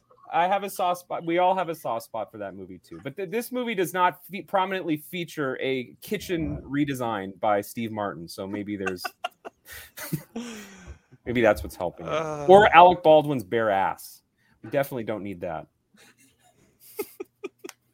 All right. Well, let's uh let's we're gonna talk about a lot of stuff with this movie, but Oh, yeah. first, let's uh let's look at our um our Mount Rushmore here, and we had we had several options to go with, and I think we finally settled on a Mount Rushmore of Julia Roberts. That's what we're doing. Um, do we want to try and do a consensus before, or do we want to save it for the end? Save it. Save it. If there's cons- consensus, it'd be Erin Brockovich, I think, right? Uh, or That's not what I was gonna or say, Pretty Woman. I think yeah, those. that's that's the yeah. yeah that, yeah. But all right, let's just see how Well, this wait. goes. Uh, well, let's let's start with Zach. Uh, I'm gonna go with this movie. Yeah, Um, but I will. I do want to say something about what Terry said earlier. I'm a huge Julia Roberts fan. I've seen a lot of her movies. In fact, probably all of them. Um, maybe maybe not some of them. Well, some of the more obscure ones. Um, I've not seen some of the series that she's been a part of. Um, but uh, I like Gaslit. I actually really wanted to watch that, um, where she played Martha Mitchell. But I love Julia Roberts. I'm a huge fan. Watch Julia Roberts on the David Letterman show. I, that to me is nostalgia. When she was on, she was one of Dave's best guests. They had a great, great will they won't they chemistry. You know, it was like Bruce Willis and Cybill Shepherd. It was a little flirtatious. Uh, I think she was on the, on it for 26 times, and she was on his last week as well. Anyway, I've loved Julia Roberts. I have some honorable mentions. Should I mention them now or kind of wait? I save them. Okay, I'll save them because she's great in a lot of movies. Hard to find a bad performance in there, quite honestly. All right. Well, I'll go next, and my pick is Pretty Woman. Uh, I actually just saw this movie for the first time recently because uh, I went to the Broadway show of it here when it uh, toured through town, and I mean it, it, it makes perfect sense why it's as iconic as it is, because it is if there has ever been a star turning role, it's Julia Roberts in Pretty Woman, like that is just like charisma oozing off the screen from her, and um, to she is the definition of an it girl in that movie. And uh and it it's perfect. Like the the musical did okay. It was okay. But the main problem with it was the main character wasn't julia roberts. And it's one of those movies that can't work unless you have that at the center at the core. So uh pretty woman's my pick. Todd? great pick great pick in a movie we should have deep dove two years ago. Oh we can get a get to it again in a little while uh, so she has one movie on my top 100 is my number 58 movie of all time, and it is Closer. Yeah, nice. obviously the one that I had to choose. She she honestly is like the third best person in that cast, which just shows how great that movie is. But like she still is great. She there there are very few people that actually could play a role quite like that because she she's uh she's the normal one, but she's also I don't know she has the eye. I don't know There's something about I don't know I'm obsessed with that movie. She she's great in it, and uh, it has to be on her Mount Rushmore. Yeah, I mean I don't I don't I don't think it's one of her four best performances or movies, but I can absolutely understand that pick, and she's excellent in that movie. In a movie that I think is kind of it's kind of a tricky role because she has she plays a little bit older no, older than Natalie Portman and it's a it's a very sexual performance, but without showing any nudity. And I think she completely sheds that sort of. It's it's about as far away from Pretty Woman in terms of that character as you could get, which I think shows that quietly she has a really great range that I think is very underrated about her. Yeah, it's a good pick. I don't remember much about that movie. It's been a long time since I've seen it. I think I only saw it the one time when it first came out, but it's a good pick her and Clive Owen, man, that that should have been the modern day Who's Afraid of Virginia Woolf. They th- that could have been amazing. Wasted. Just that there. cast in general. Well, didn't didn't they make that movie? What Duplicity wasn't that them? Yes, one of the few bad Julia Roberts movies. Oh yeah. Along with Ocean's Twelve. I'm glad we didn't mention that. Duplicity. I forgot about that. Yeah, it's. it's what's his name? Gilroy. Yeah. Yeah, Tony, Tony Gilroy, I've got it right here. And Tom Wilkinson and Paul Giamatti. That's why I was gonna say I thought Paul Giamatti was in that movie. Okay. Um He's also in so this movie. does that notice. so consensus Erin Brockovich then? Her Oscar win? I think so. I think it has to be, right? Yep. Which I mean, listen, at, at when I met you guys, you know, I think when we started talking about the Oscars, I probably bitched about, oh, you know, Julie Roberts beating Laura Linney and, and Ellen Burstyn. She's great in Erin Brockovich. I don't really have a lot of severe problems with her winning the Oscar. It was a nice speech. It was a great outfit that she had. Uh, it was a great moment for the Oscars. Except Laura Linney should have won. Uh, well, yeah, but I mean, I don't have a problem with it. You know, it's not like uh, you know, Crash winning Best Picture or something. Erin Brockovich really shows all of what Julia Roberts brings to the table. Absolutely, like how she can how she can have those dramatic moments, how she can be just one of those one of those eye magnets on screen, and just her how she oozes charisma and sex appeal on screen and at the same time has has those moments where she has those biting comments. I mean, it's it's the perfect like amalgamation of everything Julia Roberts can do. Absolutely. Okay, can I make my I can't honestly go with this film, but I really want to. Yeah. Ben is back. I wrote that movie, down. Recent movie. She's absolutely phenomenal in that movie. Um, I only watched it, I think, within the last year or two. I think I watched it during COVID, and wow, she is amazing. Uh, and that's a pretty good movie too. I wouldn't say it's a perfect movie. It's not like on the level of Smashed or something like that, but it is a really powerful movie about addiction. And uh, it's kind of told from uh, the mother's perspective. It's kind of like what Beautiful Boy tried to be with Steve Carell and Timothy, but failed to be. Ben is Back is a solid movie, and she is kind of amazing in it. It's I think it's she should have been nominated for an Oscar for it. Well, it does get lost because Beautiful Boy was pretty much the same movie, and the they came out really around the same movie, time. but yeah, kind of the same thing. Yeah. So a couple ones I want to shout out. I like I said, I like Notting Hill more than my best friend's wedding. It's been a long time since I've seen it, but I do really like that one. Uh, and then, so Todd mentioned the movies that were kind of always on, or a movie that this was always kind of always on for him. Three Julia Roberts movies I remember always being on as a kid, and I think I've seen them all all the way through, but it has been a long time, and I need to revisit them. Were uh, Steel Magnolias, Sleeping with the Enemy, and The Pelican Brief. Like those three movies, I think I, I've, I can say I've seen enough of them to say that I've seen them, but I remember very little and I need to revisit them. I know All three very different movies, too. I know all three of those movies intimately. I think I'm just a huge Julie Roberts fan, and she's amazing in all three of them. I, rem- I remember Pelican Brief was really compelling. Well, and that's when when Denzel won the Oscar. It was because eh, Julia Roberts announced that he won the Oscar, and it was because of the friendship they had on that film set, which was just wonderful. It's Yeah. kind of sad that they don't make movies together anymore because they obviously had a great offset chemistry as well. Steel Magnolias is kind of the first movie that that she makes an impact on, gets an Oscar nomination for it. Mhm. Um, that, I, I remember, I vividly remember scenes in that movie.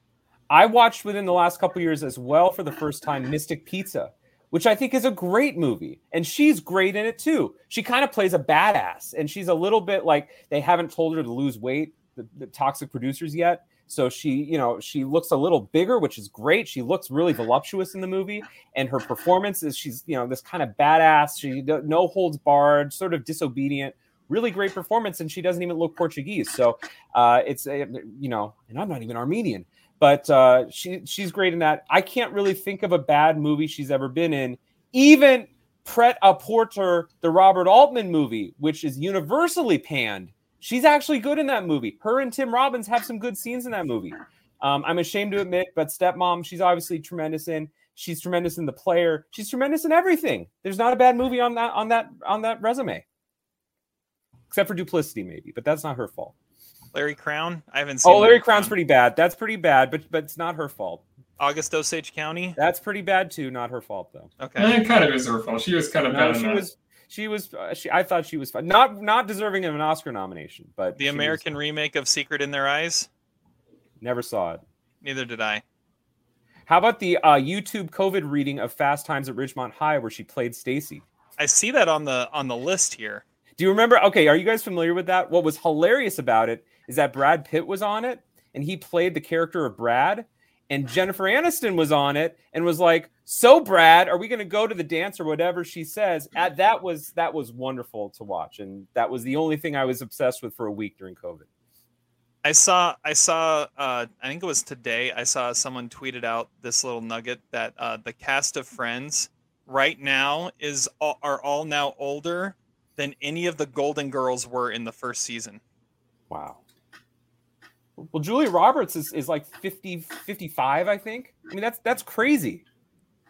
Yeah, because she was thirty down when my Friends best for friend's one of wedding came out. Julia Roberts' best things. What did you say, Todd? I wrote down Friends as one of Julia Roberts' best things. Oh, I never saw her on Friends. Oh yeah, she that was a memorable couple episodes she had. Um, what what was her what was her name? I'm trying to remember. I don't remember what her name was, but she was the one that uh, Was it Debbie? Debbie Underpants? did underpants. Yeah. Yeah. Did you guys ever Hated see her on? Chandler. Did you ever see her on late night talk here. shows? She's a great I- interview guest. Susie, Susie Underpants. There you go. Yeah, I, I've I've seen some of them. Very I, funny, I- very charismatic. Did you ever see Yeah. her in Sally Field on the Jimmy Kimmel Swear Off? She was hilarious on that. Uh, wa- watch that. That was a great YouTube clip. But yes, I love Julia Roberts un- un- unabashedly. I don't know if this is really her best performance, but it's my favorite Julia Roberts movie for sure. I, I, she's easy to love. I'll put it that way.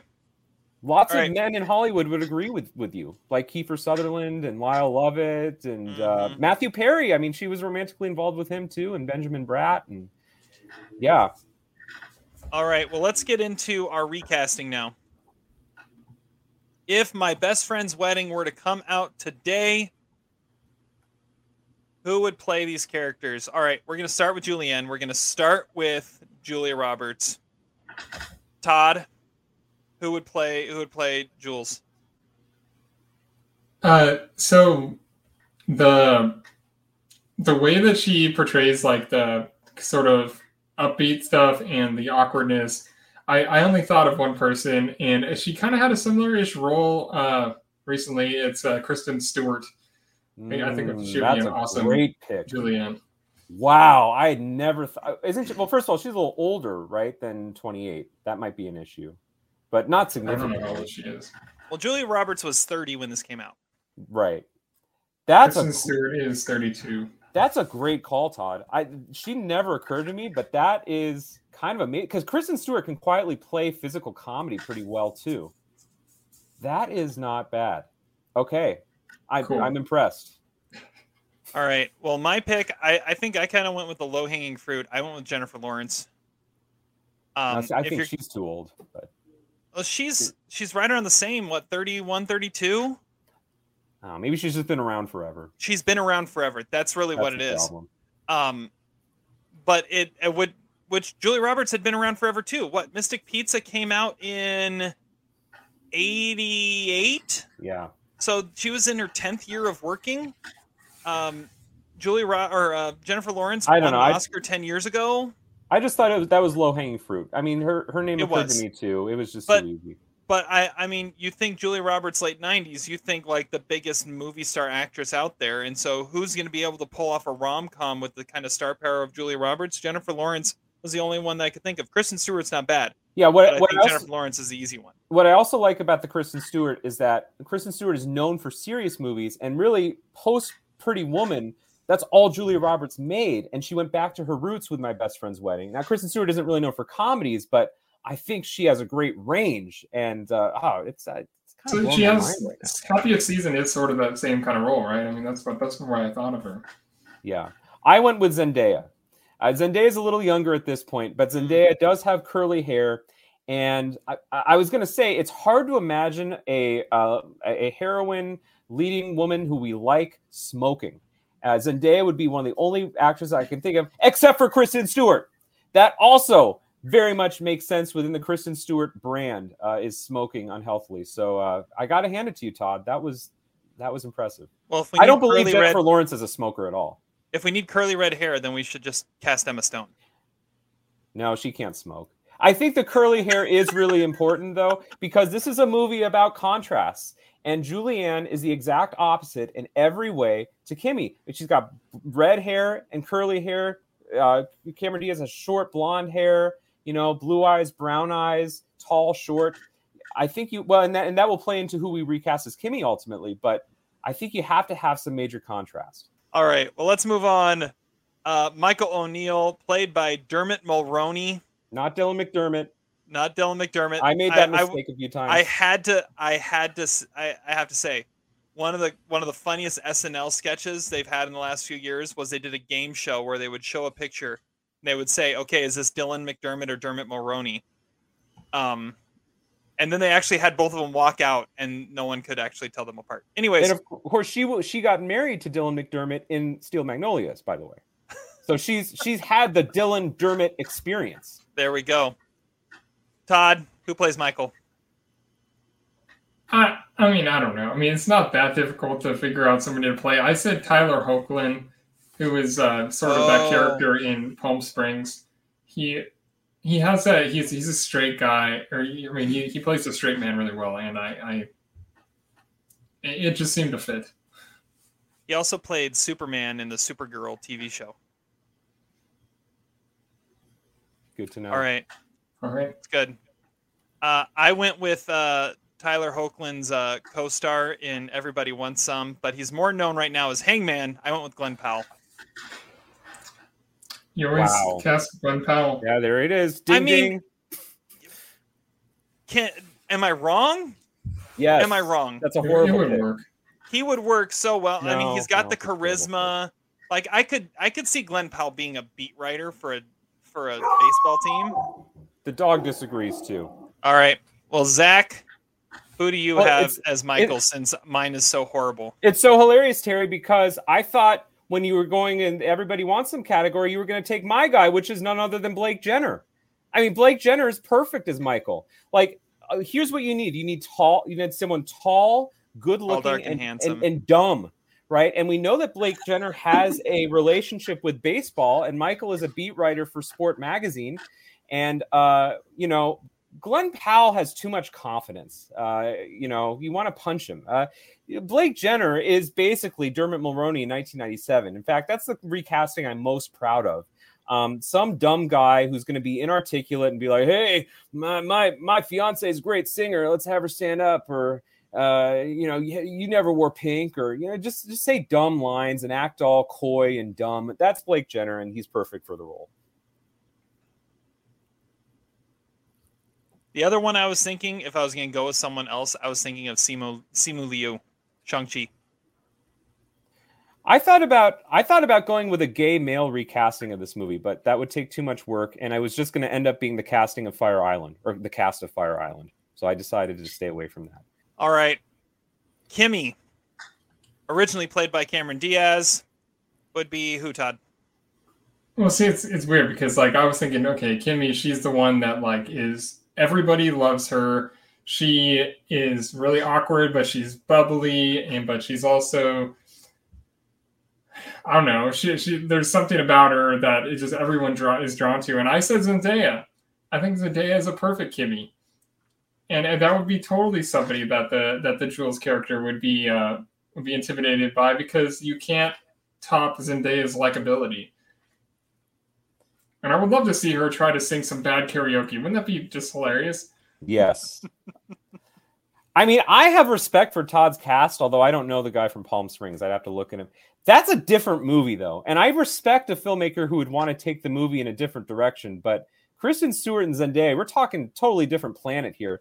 I would watch it though. I mean, I I'm I'm on board. It's it's inter- it's not at all the direction I went, but I, I kind of like it. I don't know. Like- Can you really see Zendaya pushing a cart and wearing that you know cardigan thing? And I I don't I don't know if I could see that though. I mean, but I think Zendaya has great great range. So who knows? I feel like there's a version of Todd's movie where where Kristen Stewart and Zendaya end up together. Todd's movie, yeah, exactly. Todd sounds like an indie movie.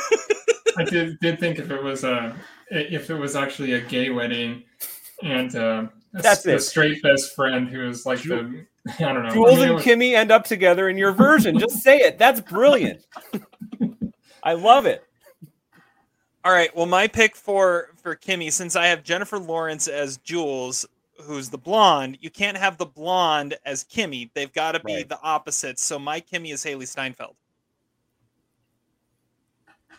Hailee Steinfeld and, and Jennifer Lawrence. I would definitely I mean, if you It- you want it the it star power, the same It was dynamic made in- as If it was made in 2013, then sure. I don't know about today. 2013, she would have been 15. Hailee Steinfeld. She Well, that was, that's school when she, that. I'm just saying that's when she was big. I, I think she's older than that. But uh I don't She's, know. a, This, she's a Marvel girl now. this movie was the coming she's a out good of Cameron singer. Diaz. Oh, is she? Has she Yeah, that's true. That's true. She actually, she has- she actually, has her own he's got a couple albums. Yeah. Well, that disqualifies it right away. All right, Zach. I went with who I thought was obvious, and Adam agreed with me because he even suggested it was Florence Pugh. Um, Mm, you know, Florence Pugh has has the the, the blonde It's hair. easy. It's probably too easy. I agree, but the, the- it was actually suggested by my wife, and the moment she suggested it, I can't get it, I can't get it out of my head. So it is low hanging fruit, but it's there for a reason, and uh, I think it's pretty obvious. I mean, she's kind of played that role before, right? I mean, Kimmy is not too far removed from Amy and Little Women and uh, the main character in uh, uh, Midsommar. I guess. really done comedy though. Um, I guess that's true. I don't know. I, She's funny in her Marvel stuff. By the way, there's a lot of interactions with um, Hailee Steinfeld and Florence Pugh in the Hawkeye show.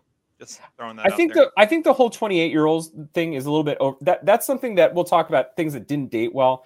I don't think 20 uh, 28 in 1997 may have meant something different. I think in the remake, the lesbian remake with Kirsten Stewart and Zendaya, they probably upped that age to like 38.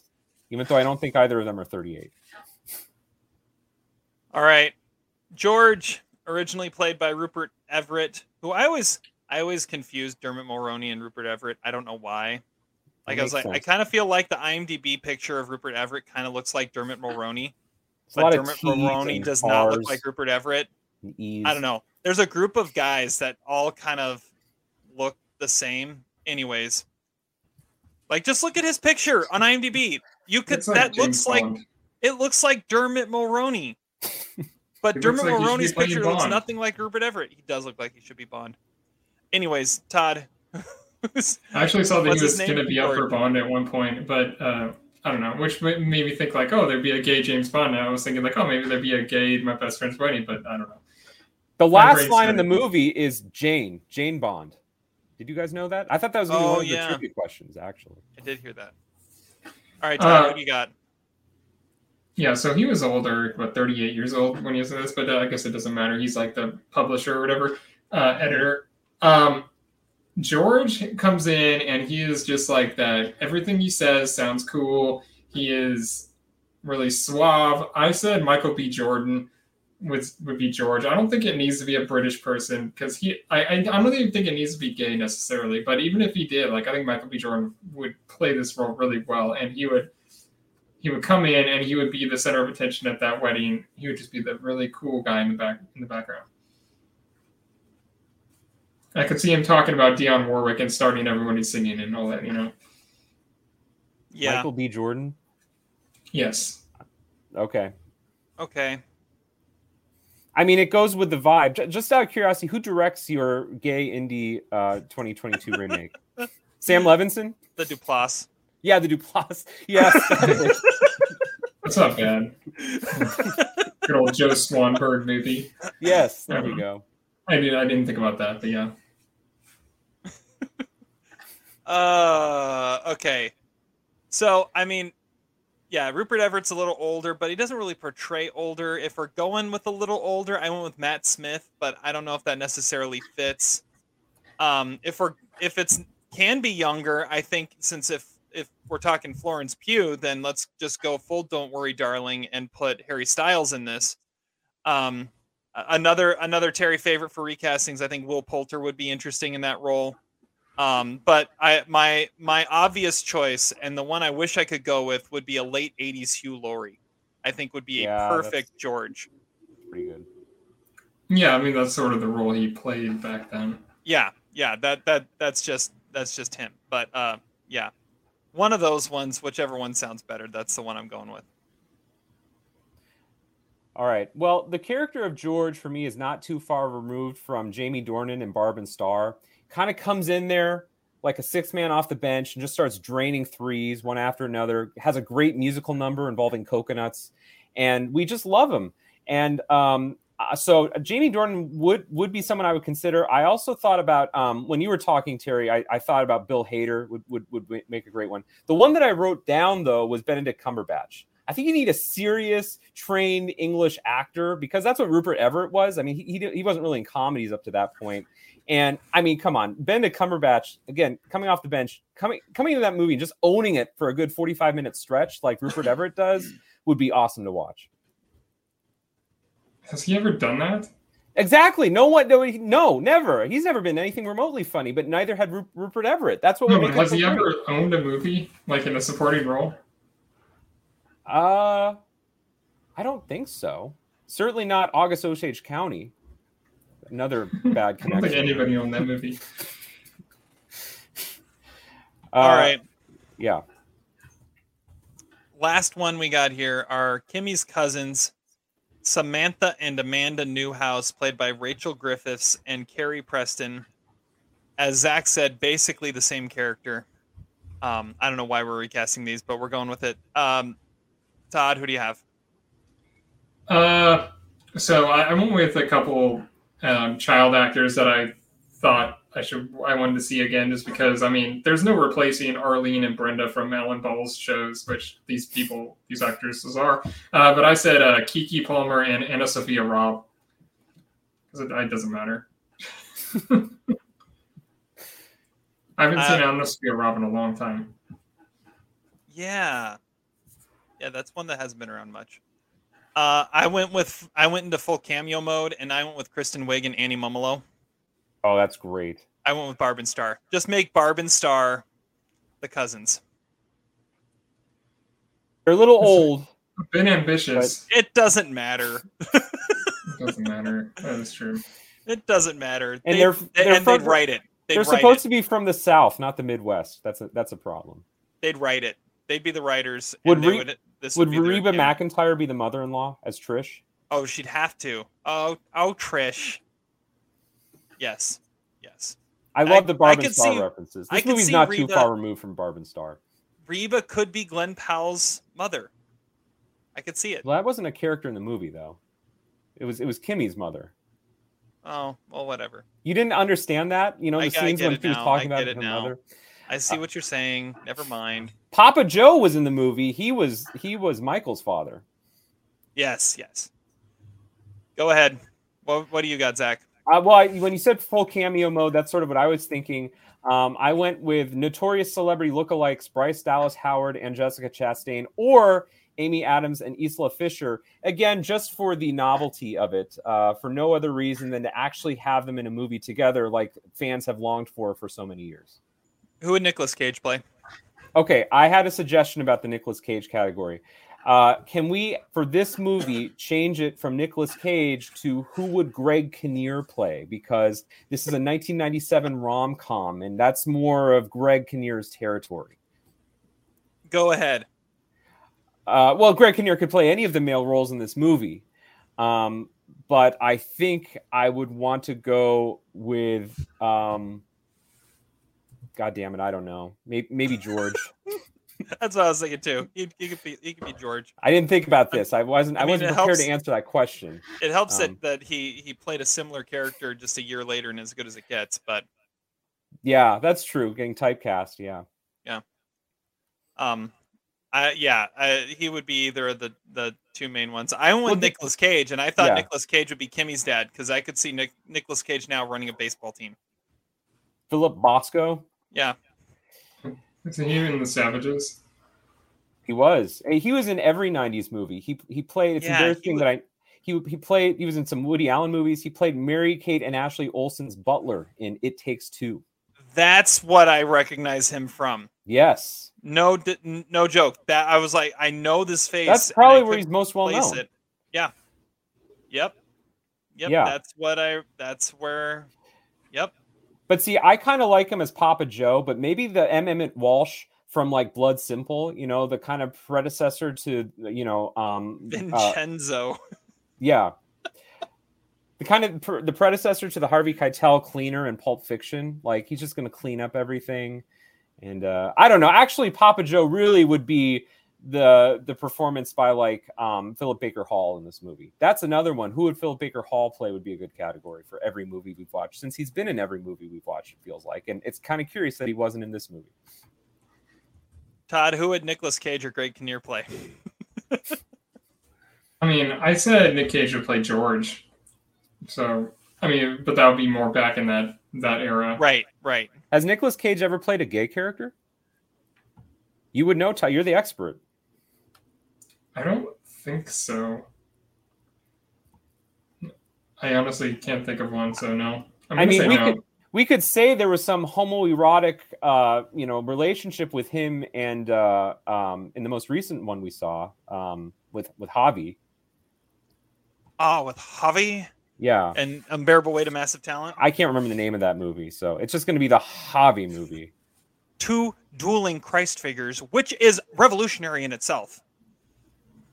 Yeah. Nice.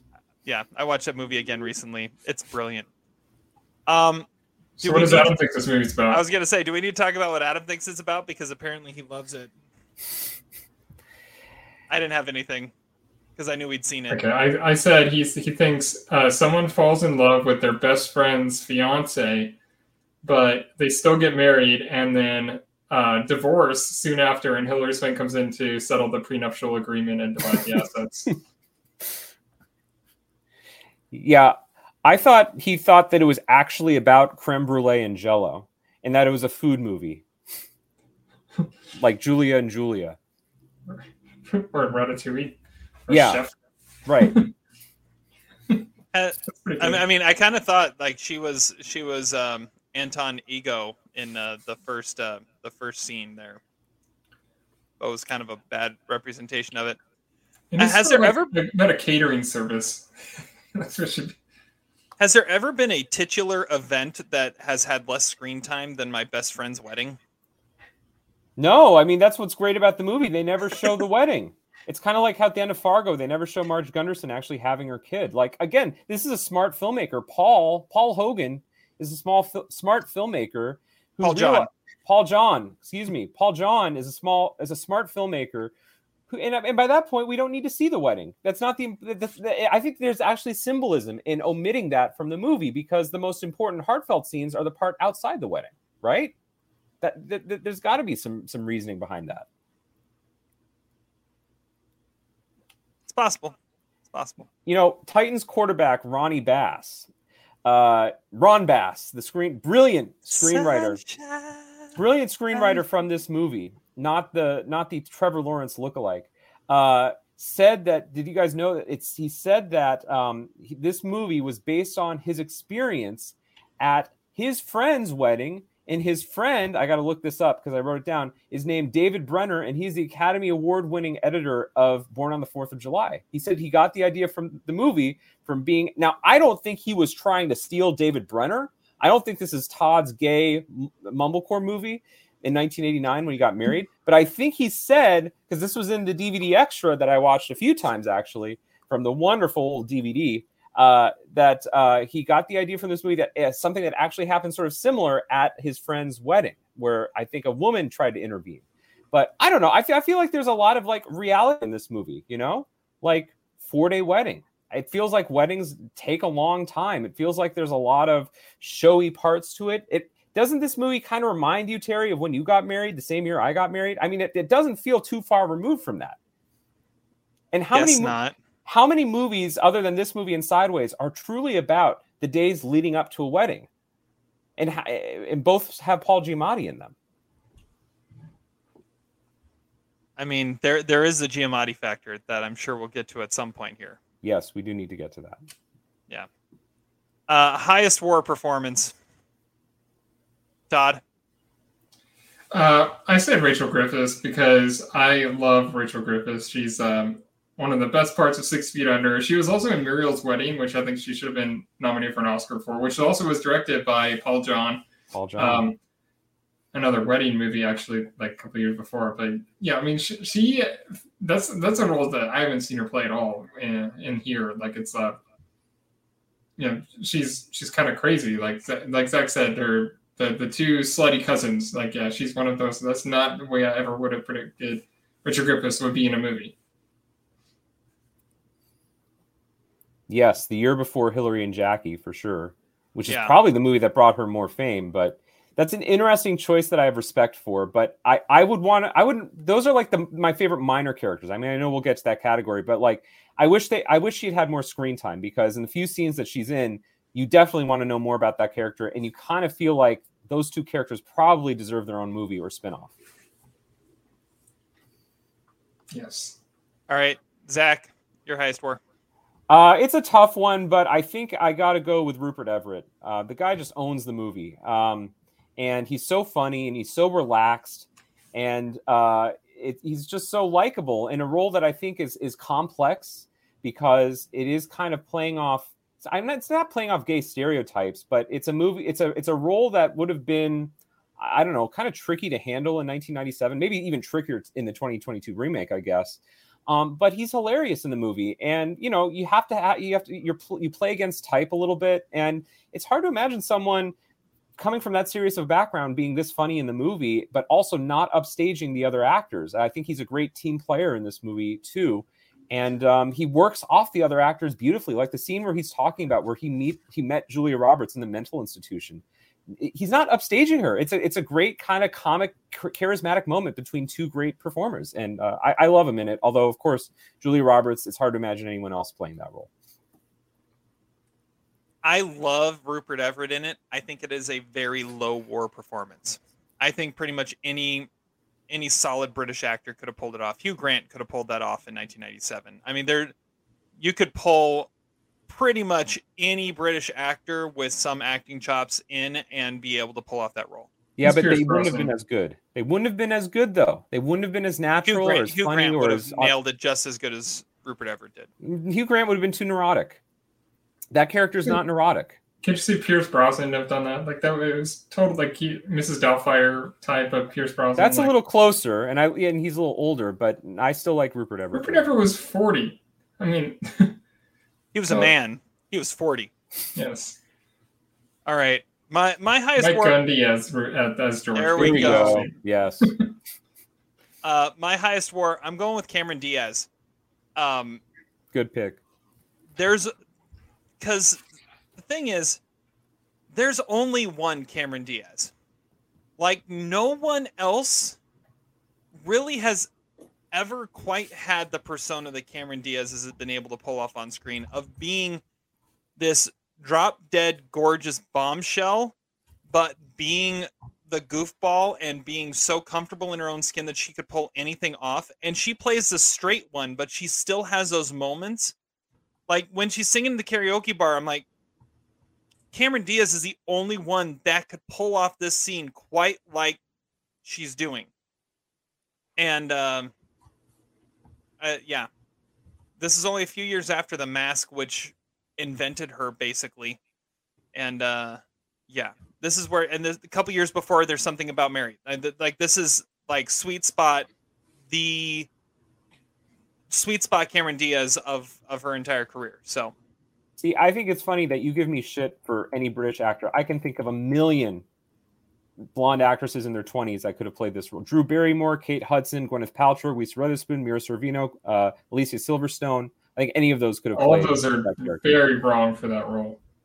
All What of are like, Cameron Diaz is a great choice. Like I mean, there's there's no chance any of those could have played it. Mary, maybe Mira Sorvino, but it still wouldn't be the same. Gwyneth Paltrow. Gwyneth Paltrow could have played that role in her No. sleep. She she's she's not Absolutely. bubbly enough. I mean, she wouldn't have been as good as Cameron Diaz, but that was my point with with Rupert Everett. I don't know, Terry. I think you have it backwards. However, I agree that Cameron Diaz is great in the movie. What I would make if you're if you're going to make the case for Cameron Diaz, what I like about that, not so much her you know her physical attributes. I like that that that place, that time in her career where she's coming off the mask, and you think she's going to be this sultry blonde goddess, and then she go and goes completely in a different direction, zags toward the coy ingenue, and then goes a completely different direction. With there's something about Mary. I I just like that it's someone who you can't necessarily pin down, which I think is kind of interesting about her. yeah, good point. And she has to be a bad singer. That's very important. That is true too. And then she follows this up with Fear and Loathing in Las Vegas before Yeah. there's something about Mary. I mean, she And then she's got being John Malkovich in a couple years. I mean, quietly a very interesting, somewhat unusual career. and then follows up being John Malkovich with Any Given Sunday and then Charlie's which she's Angels. great in. She's great in any given Sunday, and and then Vanilla Sky. Yep. Like quietly, I think she's had a very good career too. I I, I don't think her career is that dramatically different than than uh, uh, Julia Roberts, and maybe you could even give her the edge for picking sometimes edgier roles, like being Yeah. John Malkovich. Julie Roberts never did a movie like that. Now she's one. Did you know it, it's been eight years since she's been in a movie? I did see that. She makes wine now, which we should we should be drinking on this episode. There we go. That's what we really should have done. Missed opportunity. All Yeah. right. Bill Paxton Memorial Worst Performance of the Film goes to. I'll go first on this one. This one's I didn't really have. I didn't have a lot of great choices for this. I didn't know who, who really to go with, so I went with um. This this was not necessarily a, a bad performance, but more of a uh, of a missed opportunity. If you're going to cast Chelcie Ross in a movie, um, even a movie with sports scenes in it, and you're just going to make him a priest who doesn't have any lines, He has a line he has a line, when they're He at the table a line. singing. He, it's an uncredited performance. I mean, missed opportunity, man. Th- this guy, this guy is a somebody at this point. Like he's a guy you watch the movie, like, oh hey, hey, he's in this. The pitcher from Major League, the the dad and the dad and the the guy who gets kicked out of practice in Hoosiers. I mean, he's in all these sports movies, and you have a movie about a guy who owns a baseball team, and you make him the priest with one line. It's uh it, it was it was sad to see. So Chelcie That's- Ross is my worst performance. That's great. In the 25 years I have watching that movie, I never made that connection. That's awesome, Terry. I did not realize he was the angry father in Hoosiers, the one who's like, you know, who's just getting all in, in uh, uh, Norman Dale's face at the he's, the, practice. he's the old coach. yeah, I thought we Norman do, Dale's uh, like translate. yeah, We do I know. 15 I know. minutes on, ten minutes off. Yeah, Go from there. exactly, exactly. well, I'm trying to remember the line. Like, it's a great line too. He's like, um, "Listen, eh, you're a real fine fella, but get the hell out of here." It's something along those lines, but such a better written line. It's such a Norman Dale line. That I'm gonna make that my quote of the day. I'm just gonna backlog that because that was a great line from that movie. All right. Well, Zach, Great who's your worst performance? Oh, it's obviously obviously Dermot Mulroney. I mean, the guy is stiff. The guy doesn't have charisma. I feel like that's the way that Ronnie Bass, quarterback, wanted the the uh, character to be. Um, the problem, I guess, is that you know Jules is an intelligent author who has been on a multi-city book tour in this movie. She's 28 years old. She's a food critic. This is she went to Brown. This is an intelligent person who makes good decisions otherwise in her life. You have to believe that this guy is so special, so unique, so one in a million that she is willing to not only ruin everybody's life, but put everything in her life on pause to be psychotic for him. And I guess that makes her crazy and, and pond scum, as he says in the movie. But it's just a little hard to believe for a guy that kind of wooden. And I get that he's good looking and he's a good actor. He was really funny on New Girl when he dated uh, Zooey Deschanel, but I, he's just not very dynamic in this movie. And, and it's a problem. Has there ever been a guy who looks and sounds like he's being dubbed with someone else's voice more than Dermot Mulroney? Alessandro Nivola. That's my answer.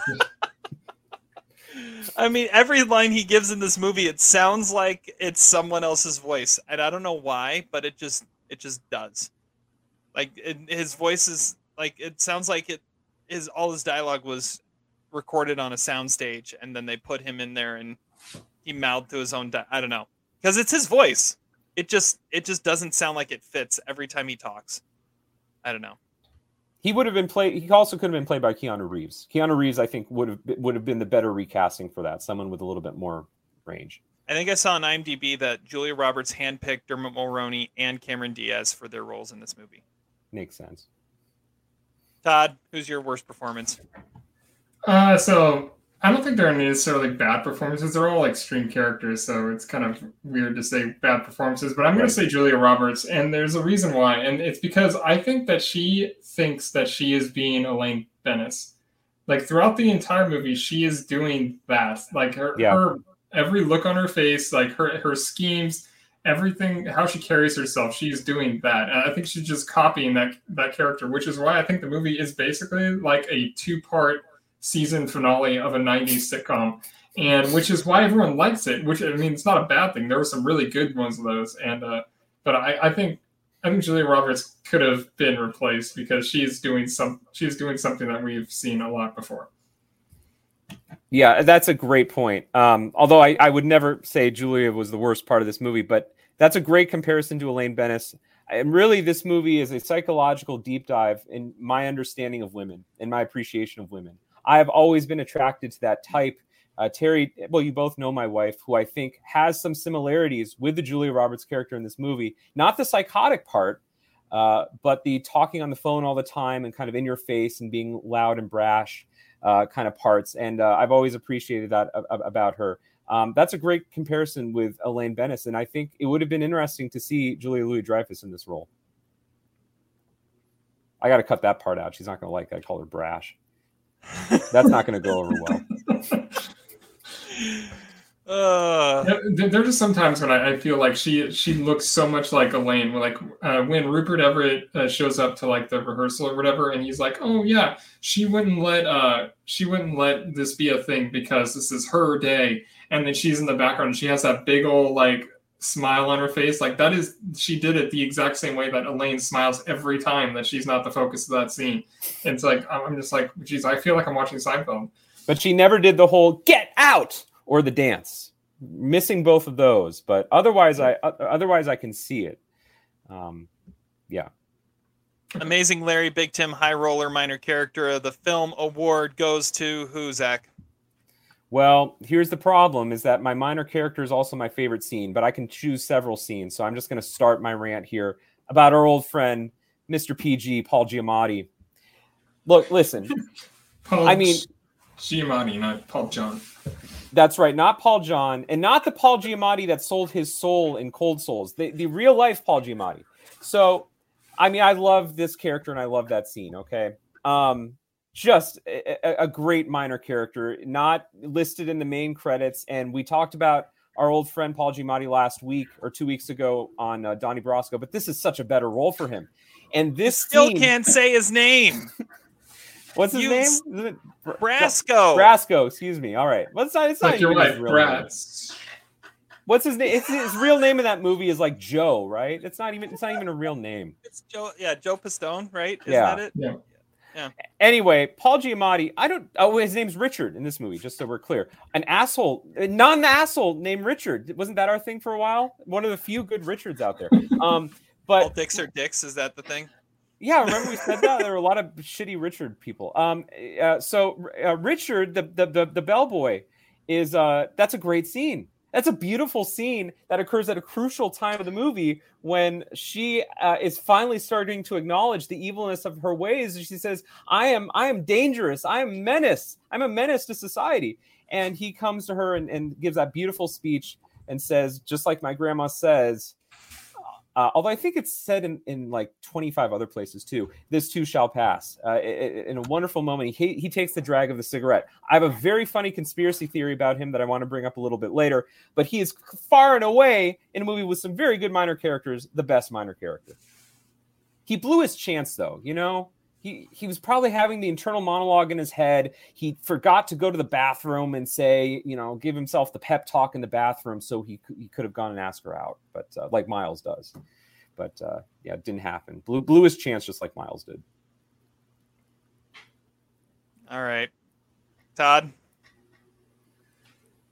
Um, I, I I'm gonna say Paul Adelstein as the brunch guest. Damn is, of you! course, Kellerman from Kellerman. Prison Break. He's at the top of the table, and like, it, I'm just He's a don't know groomsman.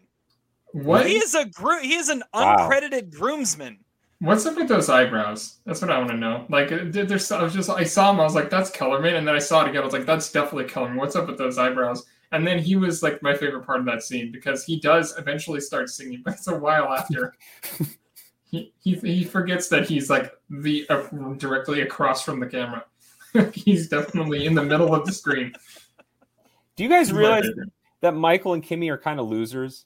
I mean, that, what is with the fact that they can't find people in their lives to be part of their wedding? I mean, Jesus, is it that hard?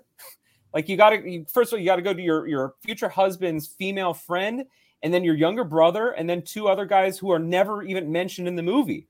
Except for this is the first time anyone anywhere has ever talked about that character, Todd. So Paul it- Paul. Adelstein. I could totally see him being another beat writer.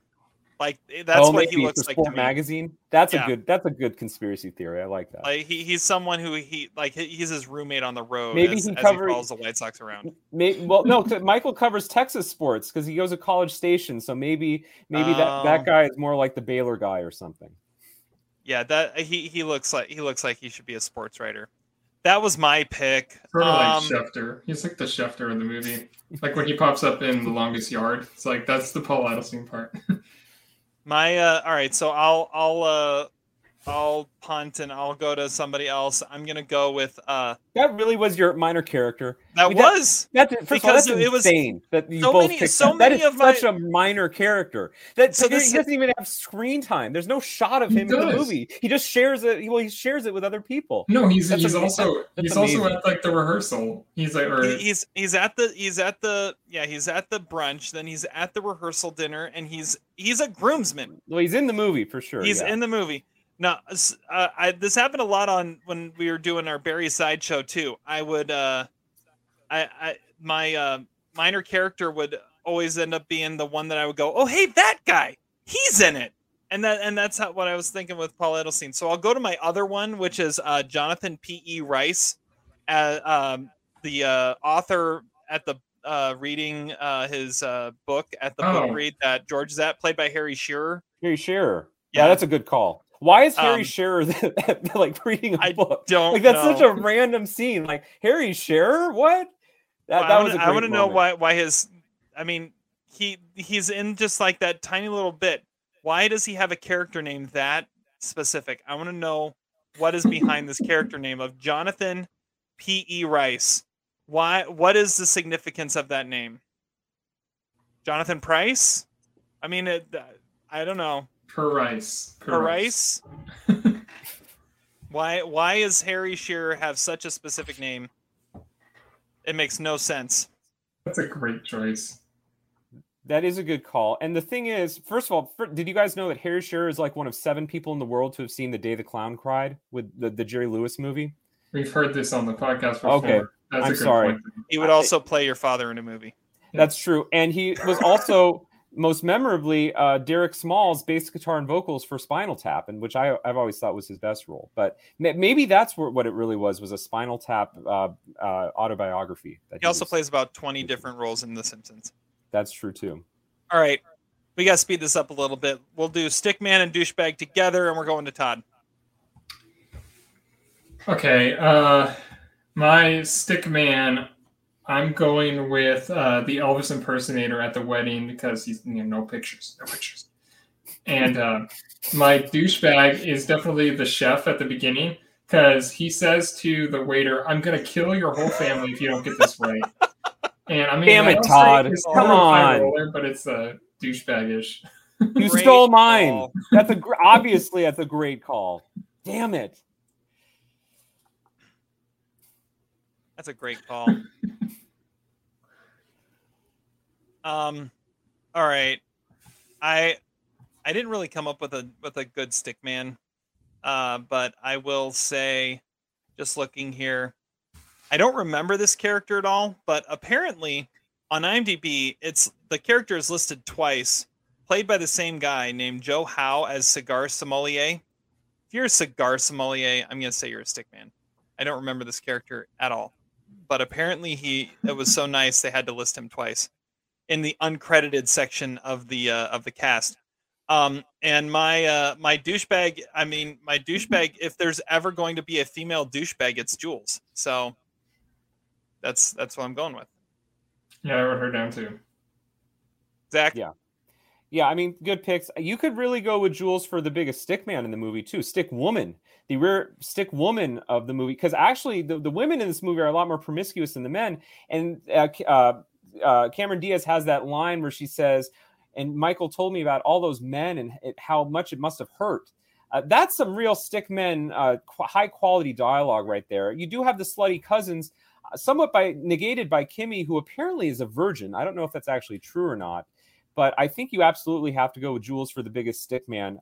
Um, in terms of the biggest douchebag, damn it, Todd, you, you stole mine.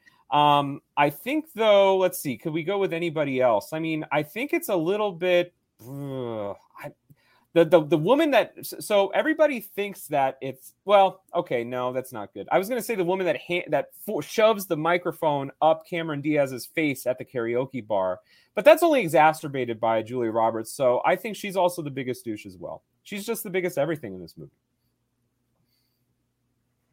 I should have paired this one with it, but I forgot to. The uh, Robert Forster Memorial Most Punchable Face. Uh, to me, goes to Scotty. Yes. yeah yeah Chris Masterson. it's Chris Masterson. I mean, that's part of it. I mean, i- if he grows up to be on that 70s show, he, he's going to have the most punchable face. Anybody else have anything different? Um, I have Mary Pat Green as Angry Woman. Um, she's in like the bathroom. bathroom. the end. Oh, uh, she's yeah, yeah, the yeah. waitress in Triple X, and uh, she she really is annoying in her one scene in My Best Friend's Wedding. So my wife was watching this with me, and the scene where they walk in the karaoke bar, there is a woman that goes right in front of them and does the whole big wave. I don't know if you guys remember that. My wife was obsessed with finding out who this random cameo was, and her conspiracy theory is that is the mom on Euphoria. I don't know the name of that actress. I'll have to look her up. But uh, it took her like 45 minutes of, of good internet research deep diving, and it's it's not on the credits, so it qualifies as a conspiracy theory. There we go. Great work. All right, Zach, Awesome. best scene. Best scene. Okay, so I've already picked the Paul Giamatti scene. I'm going to go though with my other favorite scene from this movie, which is the bathroom confrontation scene. Okay, uh, aforementioned by Todd. Great scene. I mean, we're talking the the the characters have reached their boiling points. Kimmy finally uh, recognizes and acknowledges Julia Roberts' devious motives, and you know it's just a hilarious scene. You big-haired, two-faced food critic as if you know being a food critic is such a but everybody in the bathroom like responds by the way does that happen in a woman's bathroom when two women go at each other someone actually shouts cat fight because I, I thought that would only happen in the movies i don't know the level of realism uh, for that moment but Tweet uh, us if that's if that happens. that, like, th- these if are that the has things ever happened know. to you, let us exactly know. call into the show we'll put you on um listen i mean and and the dialogue is so great too because y- in a lesser movie this would have been a lengthy this, this movie th- this happens at what the 145 minute mark of this movie we're like okay let's get going let we let's get to the wedding here a, a, a lesser movie would have made that a 10 second uh, uh, stretched out sequence. Maybe the filmmaker of uh, you know Honk, Honk Pray Love or Honk for Jesus would have done it. But the the thing that's great about what she says Did you is say honk, pray, love? isn't that the name of it? that was the I guess the Julia Roberts version of it. Anyway, uh, she says her her response is so great. She says, "I kissed him. I tried to get him. I lost." Kimmy, I want to go walk you to to the man that we both love because he sure wants to marry you. Great moment, great line. Ronnie Bass, the quarterback, also a great writer. Just let's get that let's get those lines really short and succinct so we can get to the wedding. Race you to the altar as george says. Uh, great great scene. Kimmy kimmy i know i've said that on the podcast whenever i mention this Soderbergh movie. Now you guys know the reference What what I love about that scene is like the way she's saying those things. She's like, yeah, you know, like I, you know, did this, I did this. Like she's saying it so matter of fact, as if she's stating her points, but they're just like how horrible she is. That just shows how much of a bitch she is and how she's manipulative. She's tr- like trying to be, which is, is one of the times you're just like, wow, she is absolutely psychotic. movie scenes like that don't work except for that one that's the only example of a scene where uh, the crowd gets into it also i guess the the, the scene where they're all singing at the rehearsal brunch but thi- this movie is the only movie to pull off crowd scenes authentically i feel like when the crowd gets involved and it turns into uh you know A sing-along. performance art or something yeah 1997 performance art All right, Todd, what's the best scene? Um, I really, I really like the karaoke scene because Yes. that, that's sort of the scene Great where, call. I mean, I think Dermot Mulroney is really good in that scene because that look on his face is like, what the hell is this when she's singing? And but then you start to see just like, wow, I kind of dig this, and like, wow, she's really going for it. And then even, even Jules is like taken by it, like, wow, she is so unbelievably likable, and like, cause she says later, like, you know, if I, and if I didn't like her, I would kill her or something like that Mm. some, whatever some version of that the those words uh but yeah I, I mean, the, the karaoke scene's a great scene this would have been too easy of a trivia question so i'll ask it to terry terry do you remember the song that cameron diaz sings at the karaoke bar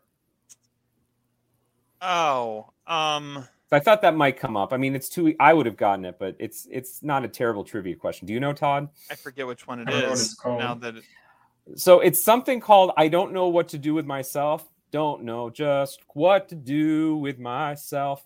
I've never heard that song in any other context outside this movie. I, I'm not sure if it's actually a real song. And also got to say, the vocal stylings of Kimberly Wallace, not too dissimilar sounding to Jack White. Just going to throw it out. They're very scratchy, very off key. Underrated singer. So my favorite scene is the uh is the scene um where with uh Jules and Michael on the tennis court with the balloons and Scotty and his buddies with the helium tank. Yes. As as they're talking and being serenaded by the helium filled chipmunk sounds of Scotty and the boys. Uh it I don't know why, but that their song just made me happy. That's all. That's all. Paul, that's all. Paul James, man. That guy's Paul John. Excuse me. Great filmmaker. He's got the beautiful balloon shot, the beautiful kind of moving pan shot with with the sounds. I love how she says at first, "Hey, would you guys knock it off?" Yes, man. That, that's a fun. I, I always laugh out loud at that moment. Um, that's a good pick, Terry. Not the scene I would have thought of, but that's that's a good one. I mean, there's there you could pick virtually any scene in this movie. I think the I think the scene where they're on the boat gets a little bit too close to chick flick territory for me. I mean, excessively chick flick territory for me. But uh, other than that, pretty much any scene in this movie works. I mean, you could. How about um, you know, say a little prayer for you when in, in and bury the kudas at the at the seafood restaurant. We didn't pick that scene, but that that's a great scene. That's that's hilarious. I like the scene in the elevator when they're like, yeah, Yes. mimicking his snoring. Yes, That's a good scene. he wears Reeboks to dinner, as if that's such a horrible uh, sin. Zach, I feel like you're the only one that knows this movie well enough to have a regal quote for it. Oh, it was the creme brulee, eh, creme brulee and Jello. It was going to be Danny Trejo saying creme brulee or Jello, something like that. Both movie theater staples. Well, no, see, like when, when she says, "I could be Jello," it reminded me of like, "I like Spider Man." And, and knocked out. It was like the almost. They said it almost the same way. I feel like "I could be Jello" could be the. The Uh, quote. okay, okay. Or Kimmy, because I know that Yeah, my Kimmy's a Kimmy's a good one. Kimmy, Kimmy. So Trisha likes that too.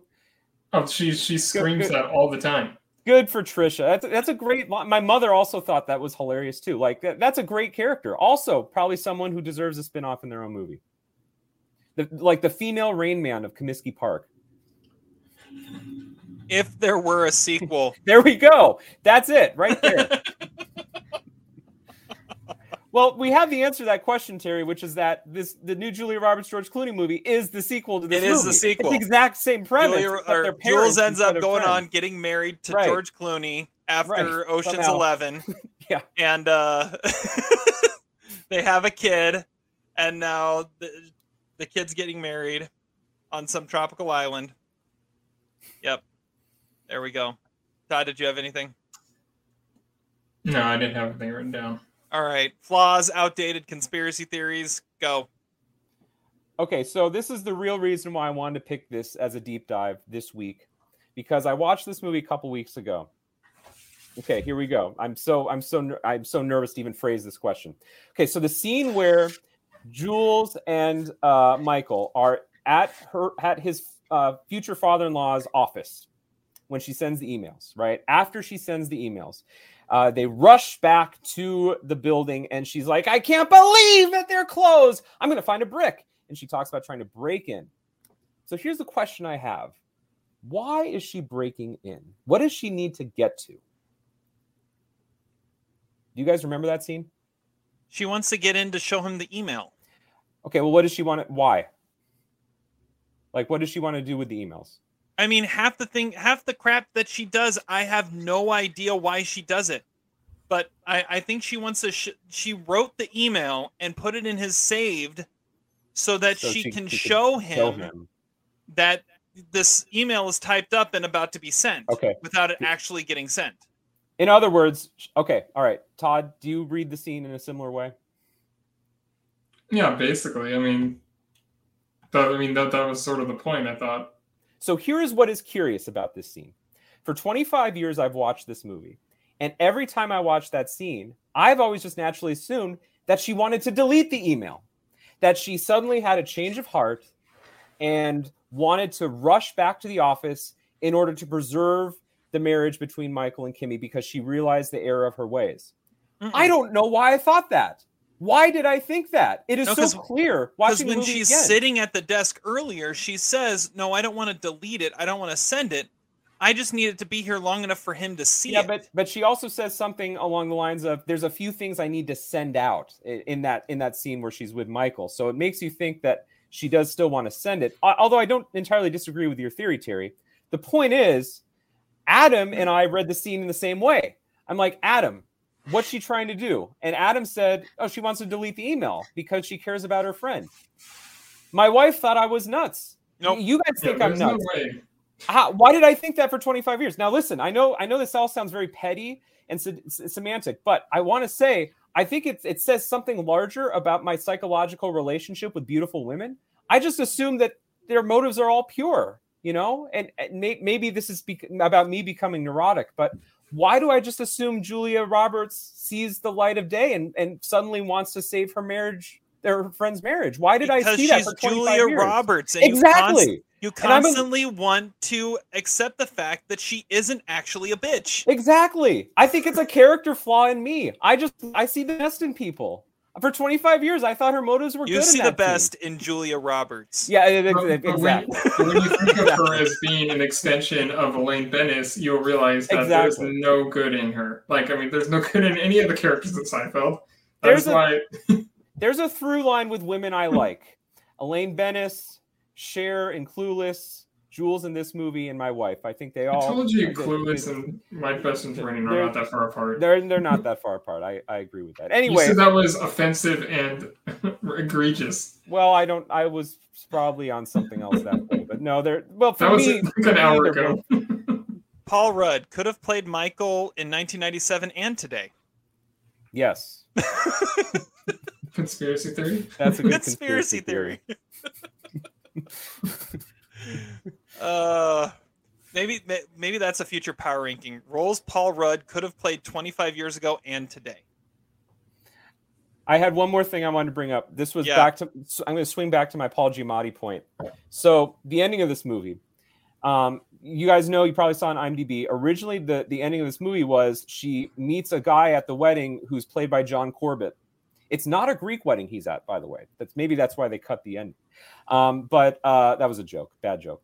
Uh, they cut the they cut that ending because the test audiences didn't like it. They didn't like the idea that she would just find someone else randomly at the wedding.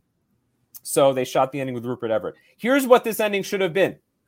Jules is sitting there at the wedding, all depressed, looking at her nails. She suddenly gets the urge to smoke a cigarette. She walks to the back, and guess who's there working his second job on the catering staff? Our man Paul Giamatti. That's where he makes the move. That's where Richard seals the deal, and Paul Giamatti goes from PG Paul Giamatti to PG 13 Paul Giamatti. Am I right? Am I right? She goes back there. She doesn't have a light. He pulls out his lighter, Yep. and she says, "What are you doing here?" And he says, "Forget about it."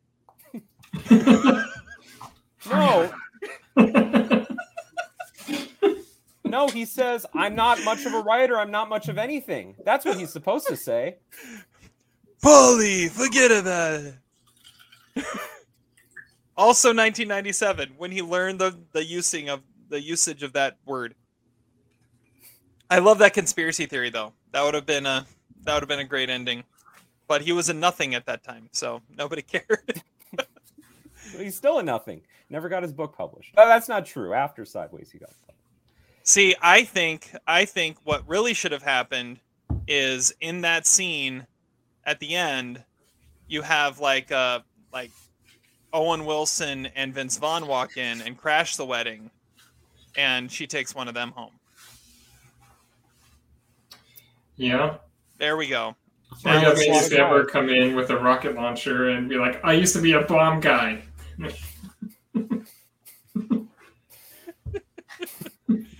Oh man. All right, we've we've completely lost it now. Did anybody else have anything else for this, or are we moving on? I, I could go another hour with conspiracy theories about this movie. Do you guys I'm know sure what was on could. the TV show when she was uh, Death by Minibar? I didn't realize this until the most recent screening. It was the TV show Fantasy Island, where the guy says the plane, the plane, man. Does this ring a register at all to you? Nope. I, I No, never I mean I heard- remember that. I, I don't know what was playing. Like I don't know how you figured that out. My wife did, not me. I never would have known that, and uh, it would involve consulting uh, people from an older generation and making. sure I'd never heard, but apparently people over fifty know that reference. I watched this movie movie with my wife too, and she said, "Oh, good, a movie I don't have to think to." So she uh she sat there and embroidered while we watched it. That's that because that's what she thinks of this movie, a popcorn Well, movie you don't have to think think while watching. Well, she also stole my Buffalo defense, so I, I don't think very much of her right now.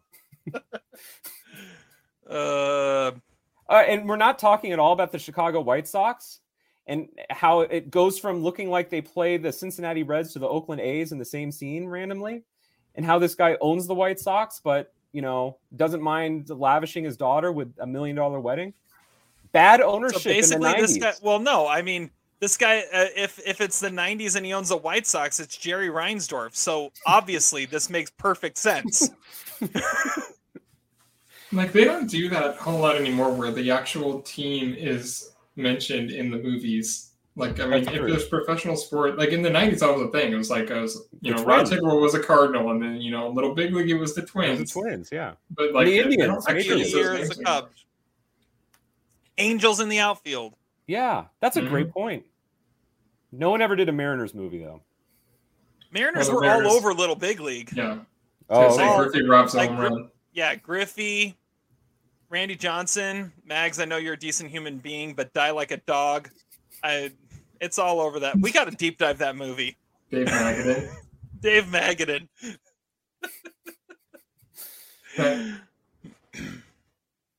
All right, He's the cousin of Lou Piniella. Dave Magadan. Yeah, Conspiracy What? theory. I just looked it up. That's what it says. cousin and godson of Lou Piniella. I I don't even know what to think There's- anymore. yeah, there are no words. The world is over.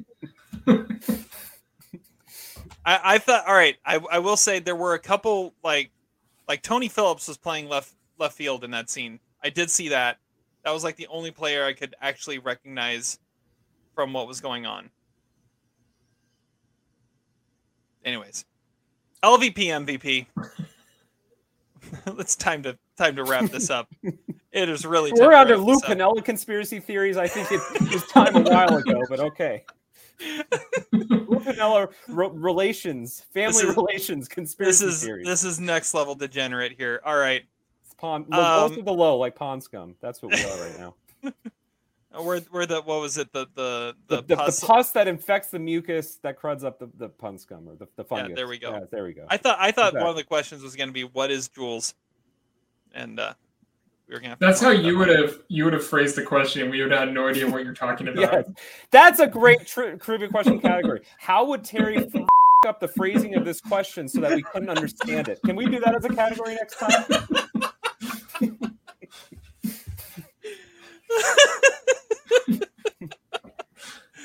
Uh, all right, I'll go first. LVP, MVP. My LVP is the credit writers because did you see the list of people in the uncredited section of this, including you know Paul Adelstein as one of the groomsmen was uncredited. Chelcie Ross as the priest was uncredited. Like these guys had like three scenes that weren't just extras; they were like legit in the movie, uncredited. It LVP is the credit writers. Credit more people. Nice. Uh, Nice. My MVP is uh, ice sculptures of the David statue Yeah, that's a good one. um, because uh, yeah, that was that was something, and so it, it's my MVP. Todd, Uh, my LVP is food critics. I, I don't know why I wrote that, just because I think it was sort of like you know, like the I don't know the panhandlers in 25th Hour get a real job sort of thing. I don't know, but uh, in it, my MVP I have Cameron Diaz because I think she is uh she's the best part of this movie, and she she's what makes it work because you really genuinely like her because she is Cameron Diaz. Zach, My LVP of this movie is cigarettes. Shit's gonna kill you. Um, this was I was gonna say my LVP was gonna be smoking and non-smoking sections. Yeah, I mean, This do you guys remember when smoking was a thing in movies? I kind of I, I kind of miss that era. You remember when smoking was a thing? Period. Like you'd go into a restaurant and there would be smoking and non-smoking sections of the restaurant. Yeah. Yeah, they had a good run. Stupid Bros trailer. Yeah, we're reviewing that. That that has some real potential. It does. I like when he's All at the when he's at the gym and he, uh, trying to lift the weight. That was that's some good physical acting. Rupert Everett could, probably could have done this in this movie. What's your MVP? Uh, MVP, uh, sorry, was um, uh, cell phones and email. Not a lot in 1997 movies, but featuring prominently in this movie, although albeit pretty hilariously outdated, but I at least appreciate the attempt. Very critical to the movie. Um, yeah, stolen bread trucks too. That's that's a big part of the movie. Quote of the daytime. Uh, we'll start with Todd. Uh, mine comes from the best romantic comedy of 1997. It's Chasing Amy, and Jay Jay says it, and he says he thinks just because he doesn't say anything, it'll make some huge impact when he actually does open his mouth. And I think that describes me as a person. Well played. Well played. Uh, I'll go next. I'll, I'll I'll save the last one for Zach for his movie. Uh, my quote uh, comes from um uh, my uh, my new Michael in 2022, Glen Powell, uh, who uh, and it's actually a really cool quote.